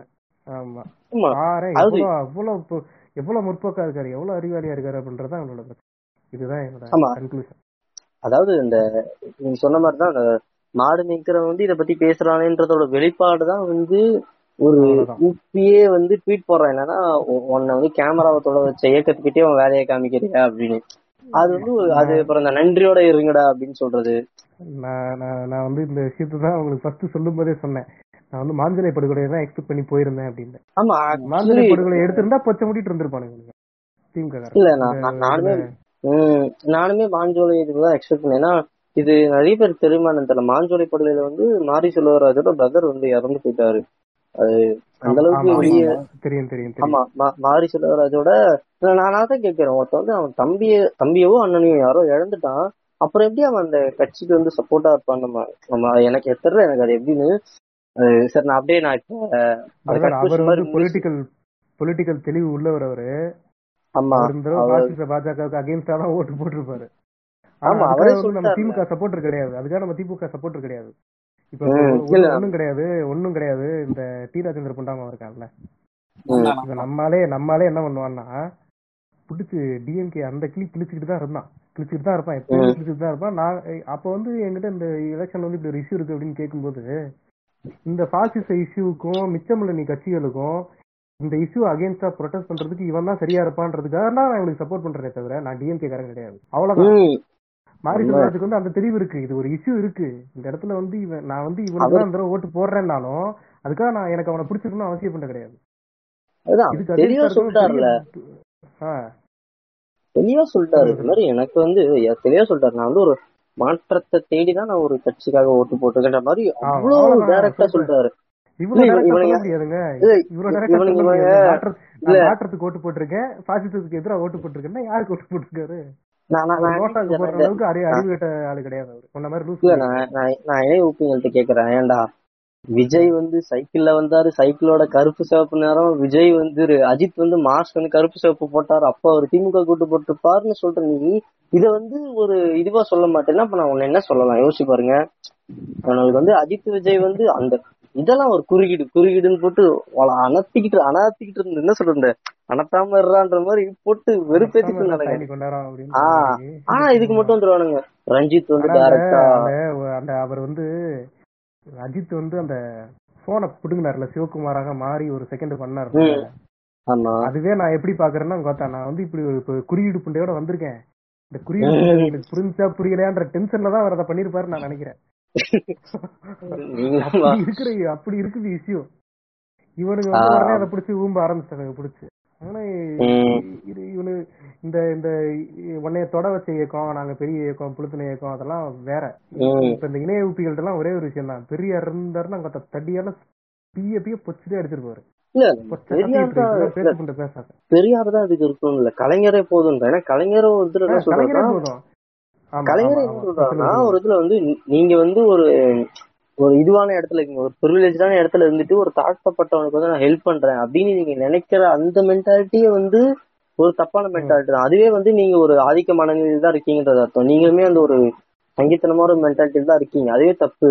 அவன் நீங்க சக மனுஷனை மதிக்கணும். அவர் சொன்ன ஒரு வீடியோ போட்டிருந்தாரு, சக மனுஷனா சக மனுஷனா பாருன்னு சொல்லிட்டு அந்த வீடியோ கூட.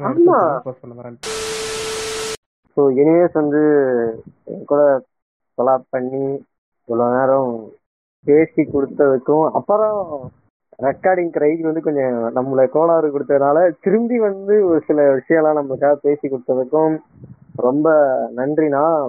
நம்ம கூடிய சீக்கிரம் நம்ம உங்க பேனர்லயும் ஒரு கொலாப் பண்ணிடுவோம், பண்ணி நம்ம ரிலீஸ் பண்ணிடலாம். நாங்க என்ன பண்றோம் எப்படி பண்றோம் எங்களுக்கே தெரியாது, இந்த வாரம் பண்ணவே இல்லை. கூப்பிடுறோம் கண்டிப்பா கூப்பிடுறோம். ஆஹ் கொலாப் பண்ணது ரொம்ப தேங்க்ஸ்ண்ணா. நன்றி நன்றி நன்றி நன்றி.